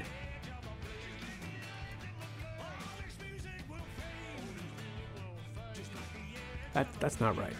Let's see, that's according to uh, Wikipedia, Yeah, list list those twelve. the 12 are My Generation from 1965, Yeah. A Quick One, 1966, The Who Sell Out in 1967, All right. Tommy, 1969, Yeah. Who's Next, 1971, Okay. Quadrophenia, 1973, The Who by Numbers, 1975, All right. Who Are You, 1978, All right. Face Dances, 1981, Okay. It's Hard, 1982, All right. Endless Wire, 2006. Okay, go back now. Uh, where's Meaty Beaty Big and Bouncy? All right. I don't know Meaty Beaty Big and Bouncy. Well, any fucking Who fan knows Meaty Beaty Big and Bouncy. is that an album? Yeah, let's pull that one up for a second now. Okay, hold on, please. Meaty Beaty Big and Bouncy. Now, you're going to tell me it's a best of? Because I'm going to tell you it's not a best of. Meaty Beaty Big and Bouncy is a compilation album of singles by British rock band The Who, released in 1971. Uh Yeah, because, oh, tell me something. Uh huh. Uh, the Naked Eye. What what single was that? Let's see here. We've got I Can't Explain, The Kids Are Alright, Happy Jack, I Can See for Miles, Pictures of Lily, My Generation, The Seeker, Anyway, Anyhow, Anywhere, Pinball Wizard, Illegal Matter, Boris the Spider, Magic Bus, Substitute, I'm a Boy. A, na- a Naked Eye? I don't see that anywhere On here. what? On Meaty Big and Big, Beady Big and Bouncy? I can't say meaty beaty big and bouncy very well, but uh, I do not see what was the same was the name of the song? The Naked Eye? Naked Eye is a song by The Who, written by Pete Townshend. The studio version was released on the group's 1974 compilation album Odds and Sods. So, uh, how is it a. Oh. Oh, yeah, that's the other one. Odds and Sods? They didn't mention Odds and Sods. Odds and Sods is an album that consists of studio outtakes and rarities by right. British rock Guess band what? The Who. Guess what? Yes? And All of us who grew up listening to The Who, Uh huh. Odds and Sods Is an album. is an album. Okay. Meaty Beaty Big and Bouncy is an album. I see. The Kids All Right is also an album. Okay. Also, Quadrophenia's soundtrack, in addition to the Quadrophenia album, is an album. So don't tell me they only released 12 albums because I'm thinking of at least 15 to 16, and I think there's more. I see. So they're incorrect. Sorry, you're incorrect. Wik- Wikipedia has been known to be wrong. 12 albums. Well, I'm like, uh, y- y- why, why, why are you trying to reduce the man's prolif- prolific career? Let's take a listen to I'll Be Back by The Who from the new album Who.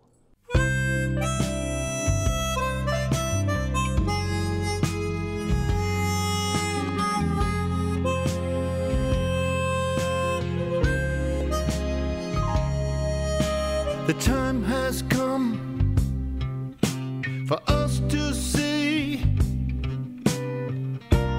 if you'll take me once again. For darling, I'll be back. I'll be reborn. I know I always want to be your friend. This life was like climbing. So glad I put the time in. I've got so used to loving you. In this life, you so bless me. Why would I want to get free? I've been so happy loving you. Why did you pick this song to listen along to? Is Because this is my thing. Uh huh. This is not a Who album. Uh huh. This is an album that has music by Pete Townshend with Roger Daltrey singing on some of the songs. Now, The Who is. If you look, if you're gonna call yourself The Who, you're a band. It's a band. It's not just. It's a band. So The Who is uh, Zak Starkey on drums, Pino Palladino on bass, Mm-hmm. and Roger Daltrey and Pete Townshend. Well, look who's on this recording. Who's on this recording? The Who is Roger Daltrey and Pete Townshend.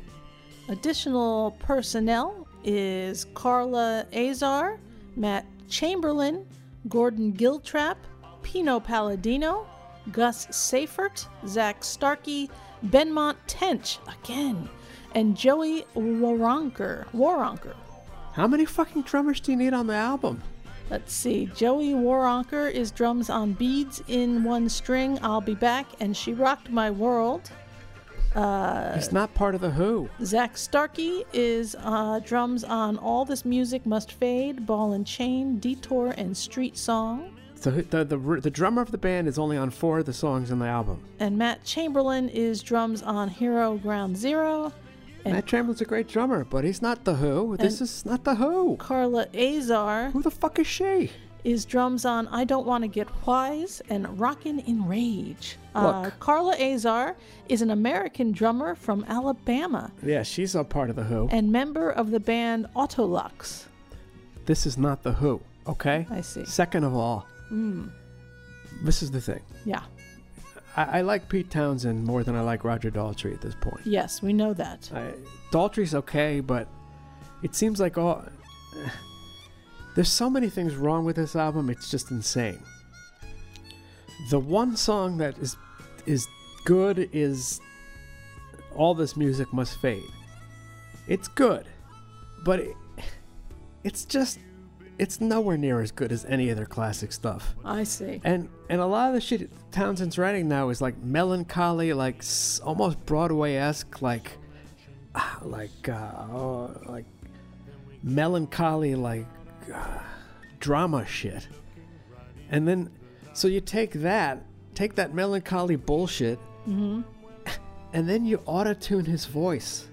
He's that last song we just heard. Pete Townshend's got a great voice, and if he doesn't hit the note perfectly, that's Pete Townshend. But don't make his voice sound like an angel. It doesn't sound like an angel. Right. He's not hitting those notes just like that. And quite frankly, look at the credits on this album. Uh, why would a rock album have something called vocal producer? How about the person who sings the song is the vocal producer? Who- What's a vocal producer? That motherfucker ruins the ruined the Who album. Ugh, I don't like that. What's his name? Dave something or other? It's not on here. He's got. He needs a shout out. Fucking ruin. Look, vocal producer. What does that mean? You took the vocals and made them sound in tune. You ruined the vocals, dude. Auto tuning Pete Townshend. You gotta fucking be kidding me. It's sacrilege. Agreed. On top of it, the material's not that great. It's just not. Everything on Meaty Beaty Big and Bouncy is better than this. Uh, fucking odds and sods too. Has he gone? Is, has he gotten woke? I think a lot. A lot uh, the big problem is, Uh, he seems know, like he's half woke and half not woke. Some of the lyrics woke. seem woke, and some of them seem the opposite. get woke, go broke is uh is. I a know that Roger. Daltrey's uh, pretty pretty politically aware. On the uh, he's like pro Brexit and stuff. I think he knows what he's talking Right, about. Right, but he's not writing most of these. Yeah, I, I don't know what Townshend's doing.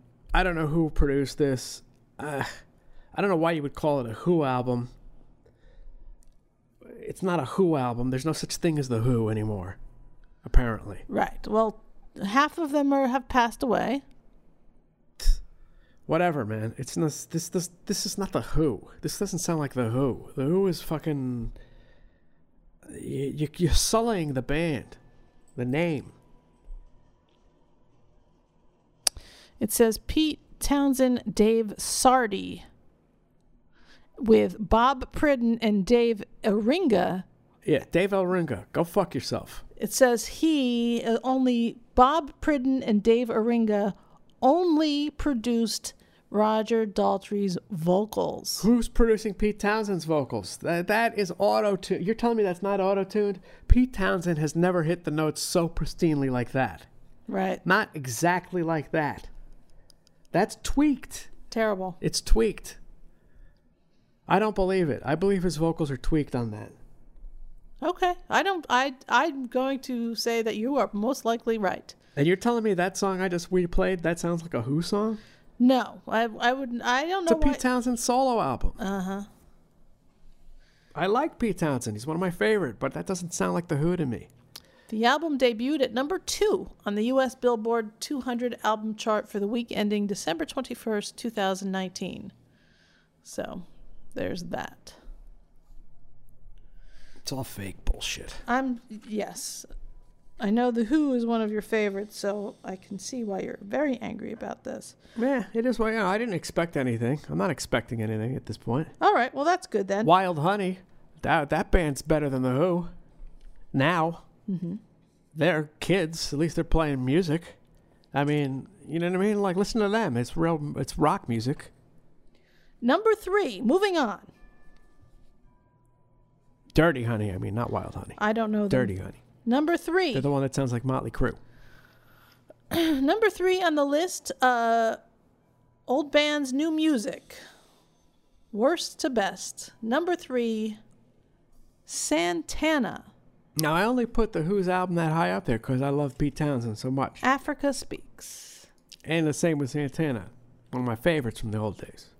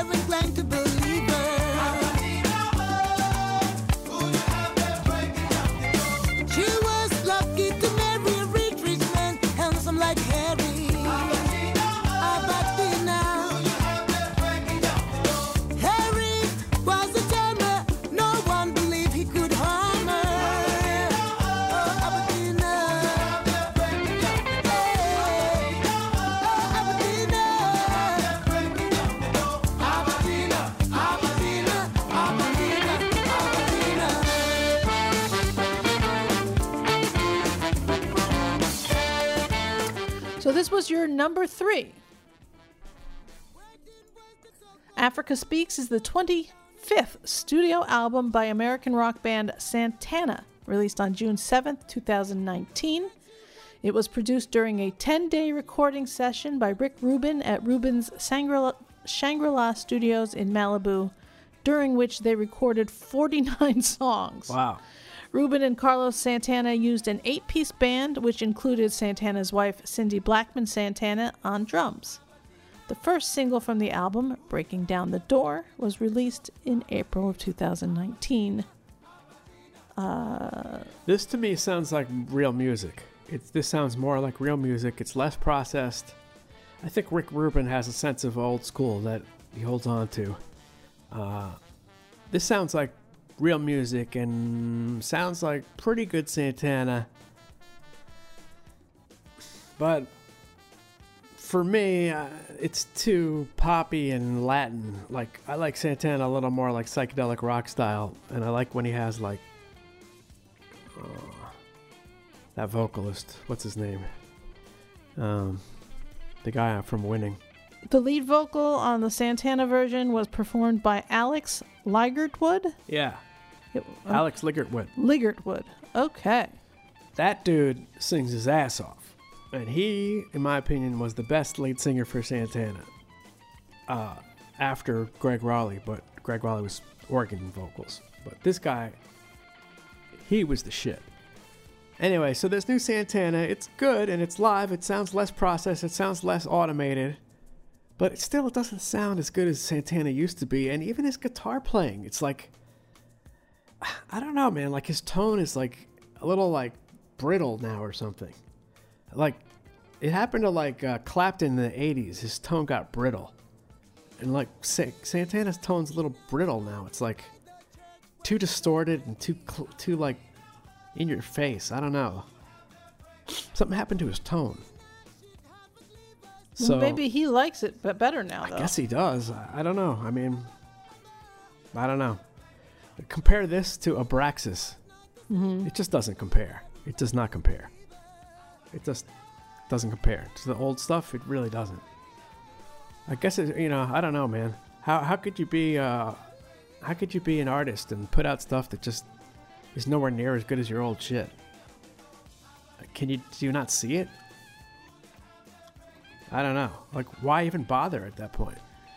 I, well, I feel like you know, other than being woke, it's just you're when you're so established, you're not suffering anything. You're just, there's nothing going wrong. There's nothing that's inspiring you to write music uh, that is you know about counterculture things. You you're a millionaire now. You live in a nice home. You have beautiful children and a lovely wife. You you know what I mean. You have a kitchen that is. Uh, Yeah, filled with good things. You're not you're not hungry for anything. I mean, that being said, I do like this album. There's some good stuff on it. Uh Uh-huh. Benny Rietveld, the bass player and musical director, is really, really good. Benny Rietveld, I think we or or we saw him. He Yeah, we saw played him with them in Vegas, right? House of Blues. Yes. Excellent, excellent musician. He uh, was with uh, Miles Davis in uh, Miles's Paris concert. One of the last concert Miles played was uh, Benny on bass.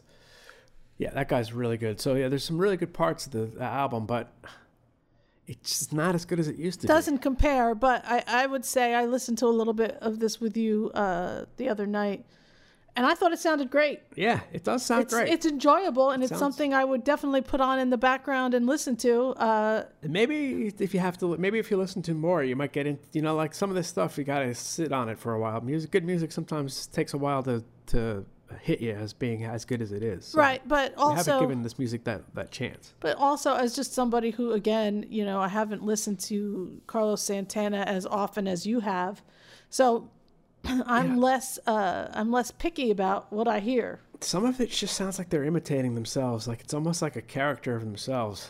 Like every every cliche you gotta have on it. Like let's pull out. Okay, here's something. Here's this this cliche. Here's this thing that we do.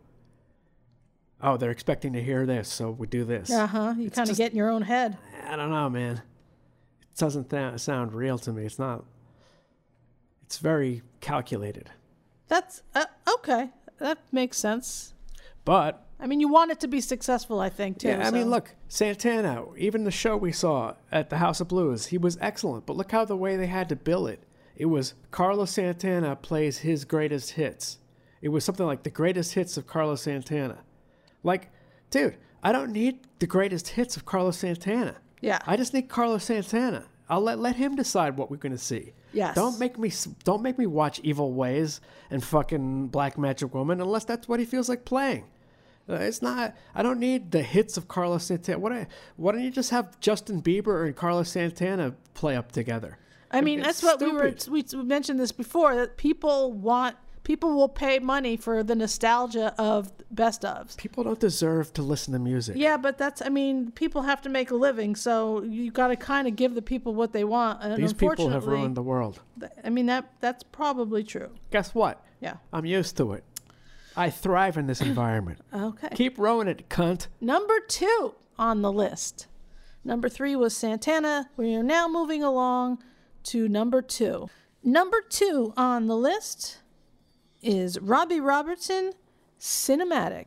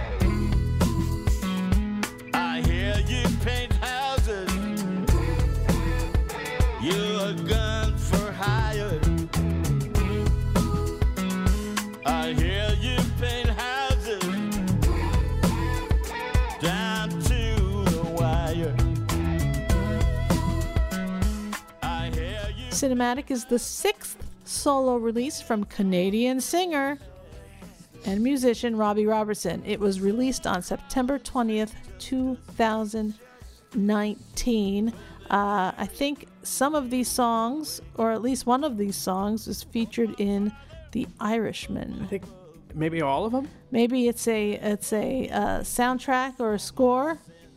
Maybe that's why it's called cinematic. Perhaps I Hear You Paint Houses, featuring Van Morrison and Frederick Yonnet. Now, ain't that something? When was the last time you heard Van Morrison on recording? I know I love Van Morrison. I know you don't love him, but I do. I appreciate Van Morrison. I just don't like Brown Eyed Girl. Why? And I don't really like Moondance. What? But it's a know. fabulous night. know, Moondance is like some fake jazz. Like fake jazz. It's not, it's fake. Okay, well, you know what? Let's stop right now. Mm. This is about Robbie Robertson and cinematic. I'm just saying. I understand. It's a marvelous night for a Moondance. Robbie Robertson, cinematic is your number two pick. Yes, Robbie Robinson. Robbie Robertson. Robbie Robertson. We've been, this we've been at it for almost two hours. So That man is a genius. okay, so you love this record? Uh, I think this record is very good. I'm not going to say that I love the record, Uh huh. but a couple of the tracks I think are outstanding. And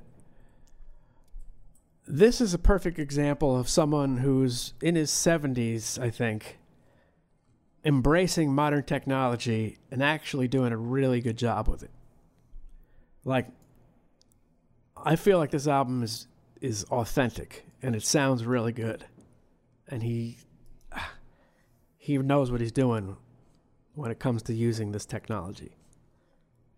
Seventy six. Yeah, he you know look, Robbie's never had the greatest singing voice, but Mm-hmm. this is the same thing he did on that uh, somewhere under the what was that one? Ah, from the '80s or '90s. That classic tune he had somewhere on the what is it? What's he say? Something. Ah, what is it again? I have no idea what you're Come on, fucking you know talking the song. about. You know, you got it. Tell me what his uh, his other hit from his single uh, solo album years ago was. What year are you saying? Isn't it like somewhere down the lazy river, some shit like that or something? Come on, Robbie Robertson. he has that stuff where he's like kind of like talking and singing at the same time. Somewhere down the crazy river. The crazy River, exactly. That was even when that even when that came out, I was like, wow, this guy's kind of like embracing old and new. Like he was hip. That that was hip then. Robbie Robertson is the brainchild behind the band. He's the only fucking remaining member. Uh, well, what Garth Hudson, I guess, is still alive. Robbie Robertson is the vo- is the band without you know Rick Danko and Levon Helm and you can see it on this album. You can see the genius that was in the band and how it's applied on this new stuff. Like, listen to the tune Once We're Brothers. I think that's a brilliant song. I think it's really well done.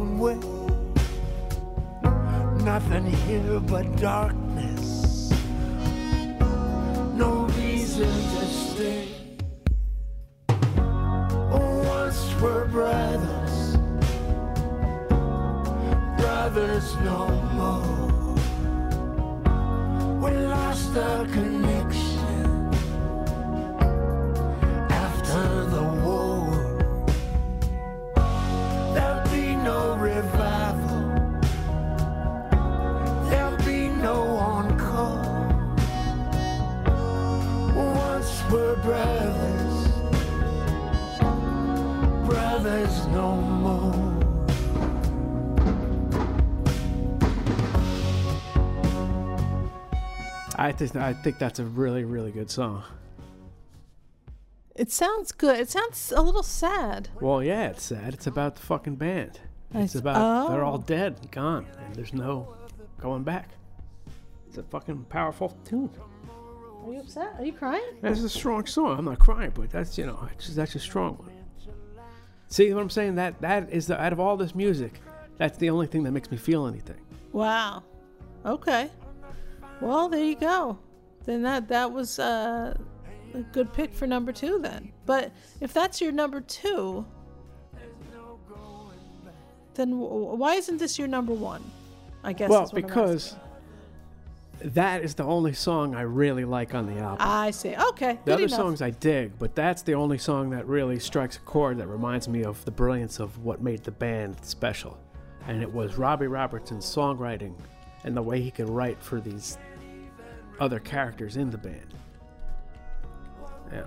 So when he's writing about that subject matter, it's like, you know, I don't know, just, you know, you get older and you start to get sentimental for shit like that. You know, Rick Danko passed away and all that kind of stuff. So, yeah, that, one for me is a heavy one. That being said, there's other stuff on the album that you know I can appreciate it and I respect what he's doing, but it, I don't I don't really it's not for me. But I still think he's embracing technology and the production and everything on it is really good. And that's Jim Keltner on drums on that one. What do you know about Jim Keltner? Jim Keltner's like, you know, Jim Keltner's this Southern American drummer who has managed to be part of English rock music since the 70s. He's, you know, he's almost like an English drummer, but he's from the South. He's been on John Lennon, uh, Clapton. I mean, he's just, he's a part of the landscape of great music. He's on Ry Cooder's uh, Bop to Get Drop, which was the first digital album. Is that true? Yeah. 1977. Anyway, so I'm just saying, I don't make it heavy, but that's a heavy tune. That tune's a heavy tune. That's a that's a heavy one by an old guy. That's like an old guy singing about his old friends. That's a heavy tune. Now, other than that, now I'm picking. I, the number one I pick uh, is Ozzy Osbourne, because Ozzy is rocking. Spoiler alert. That shit sounds rocking. Are we onto that now? Apparently, we're onto that. Ozzy Osbourne is your number one pick of old band's new music, worst to best. Ozzy Osbourne, Ordinary Man.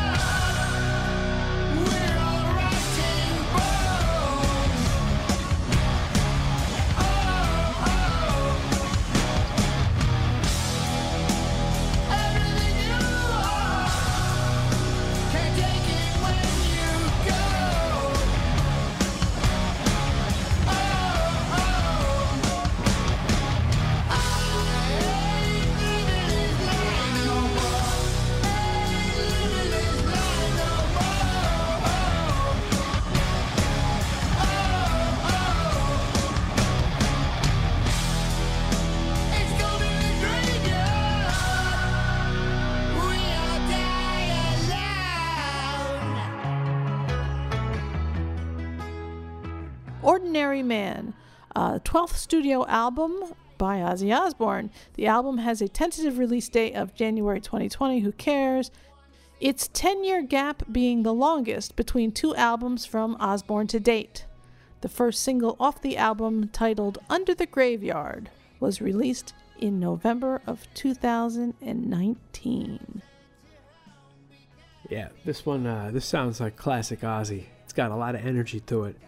And I appreciate that uh, it's got Chad Smith on drums and Duff McKagan on fucking bass. Eh, right? He's the bass player? Duff McKagan, Chad Smith, Slash. Slash on guitar.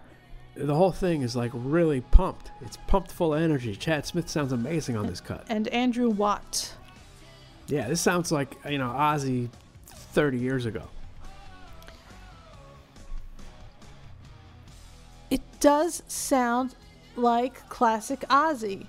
It's killer. It, this is an example of where that production works. Like somehow Chad Smith's drums still sound bombastic. They don't sound overly they're produced, but they don't sound like generic.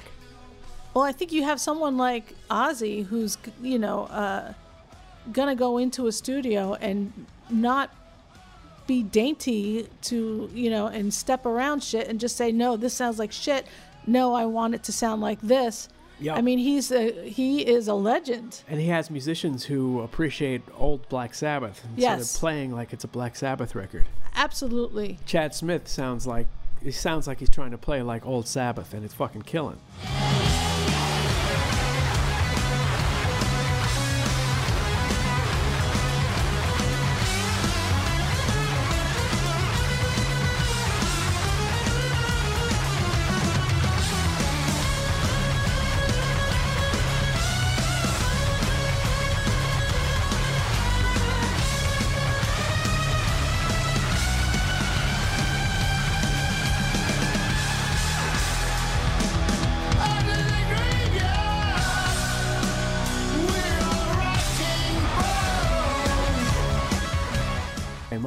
Shit sounds as good as it ever did. Because Ozzy's always been processed. Ozzy's music sounds good processed. Right. Because His, it's insane. his voice has always had that weird thing to it. Yeah, the, ha- the guitar, it's always been insanely distorted. The drums, and it's a, it's been like that since the 80s. That's how his music sounds. Right. But, you know, Deep Purple, they started out with Hush. That, that didn't sound like, that's not, that's psychedelic rock. I see what you're saying. They're not, they didn't always sound like, you know, Judas Priest. So you're not only b- worst to besting, but you're also uh, comparing it to their earlier stuff. Like what is closest to earlier stuff? I guess so, That's yeah. also somewhat enjoyable. Yeah, I mean, I guess if I look, if I loved ELO, I probably would have put that album first because to me that sounds as It's- authentic as it comes. I think you're right about that. It does But sound pretty don't like 'em. authentic. I don't like them. I that's fine. I asked you to put them in an order. That's fine, and you did that. Yeah, and I'm not a huge Ozzy fan, but this shit is amazing. Yes, and it does sound like it it could be interchanged with anything, you know, especially like 80s Ozzy. Yeah, 80s Ozzy. 80s, no more 90s tears Ozzy. or whatever that exactly. shit is. It all sounds it sounds very much Mama, the same. I'm coming home. All that Yes. shit sounds just it's right in there. It's, right. it is right in there.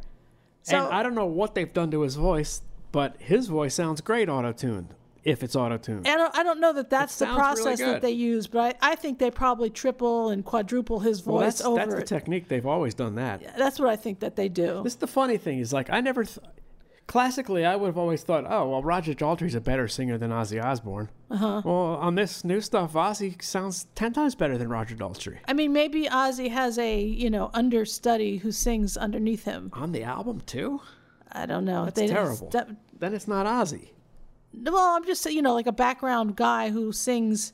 I don't know. It does, there's no one else getting credits here, so Do I. that live. That's one thing. Down the album, then you're just lying to the public. Well, I don't. I, I I'm not accusing of of him Yeah. of lying. Please stop it. All right. Um, But yeah, I thought he sounded. I thought this could have been anything from the '80s for sure. When I heard it, I, I don't love the video that accompanies this. Um, it's it's it's weird. And I didn't see it. It's weird, and it's just it, it, it it's it reeks of Sharon Osbourne trying to get involved.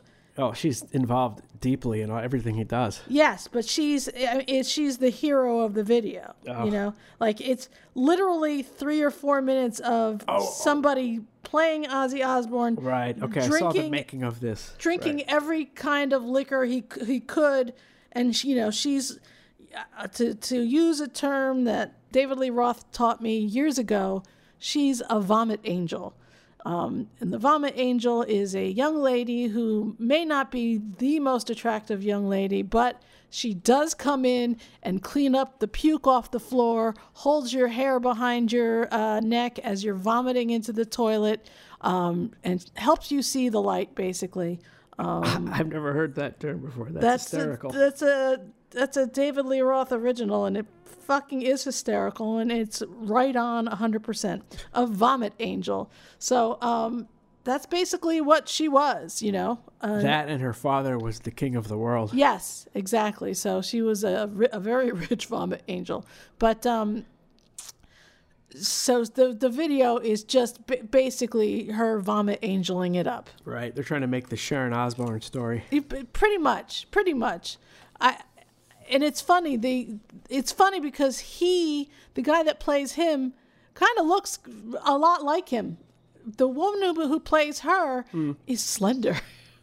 Back in the day, she was she was quite uh, large, quite large. So uh, I don't know why they did, they chose that, but whatever, that's fine. But um, so I don't love the video. I did wind up just looking away and listening to the song. Um, Gotcha. That's cheesy. yeah, but I did, I did, uh, I did agree with you on this that it sounds the most authentic, uh, other than the ELO.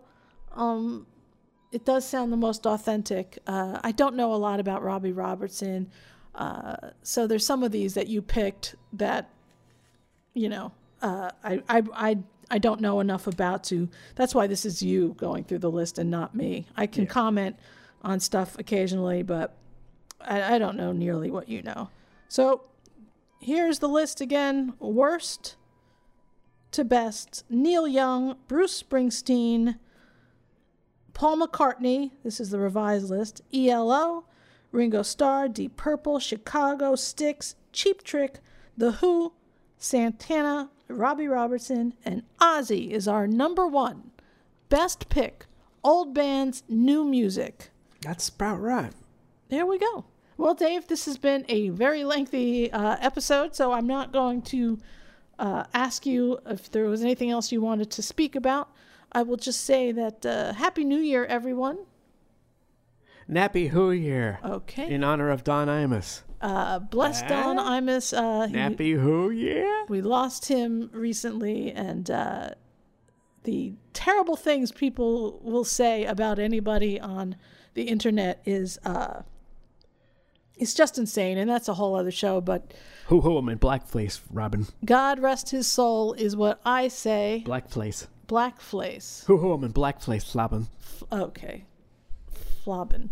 Who Who I'm on the Petey Greene Show, Robin. Uh huh. All right. That's a whole other show as well. All right. Peace, man. Goodbye, America.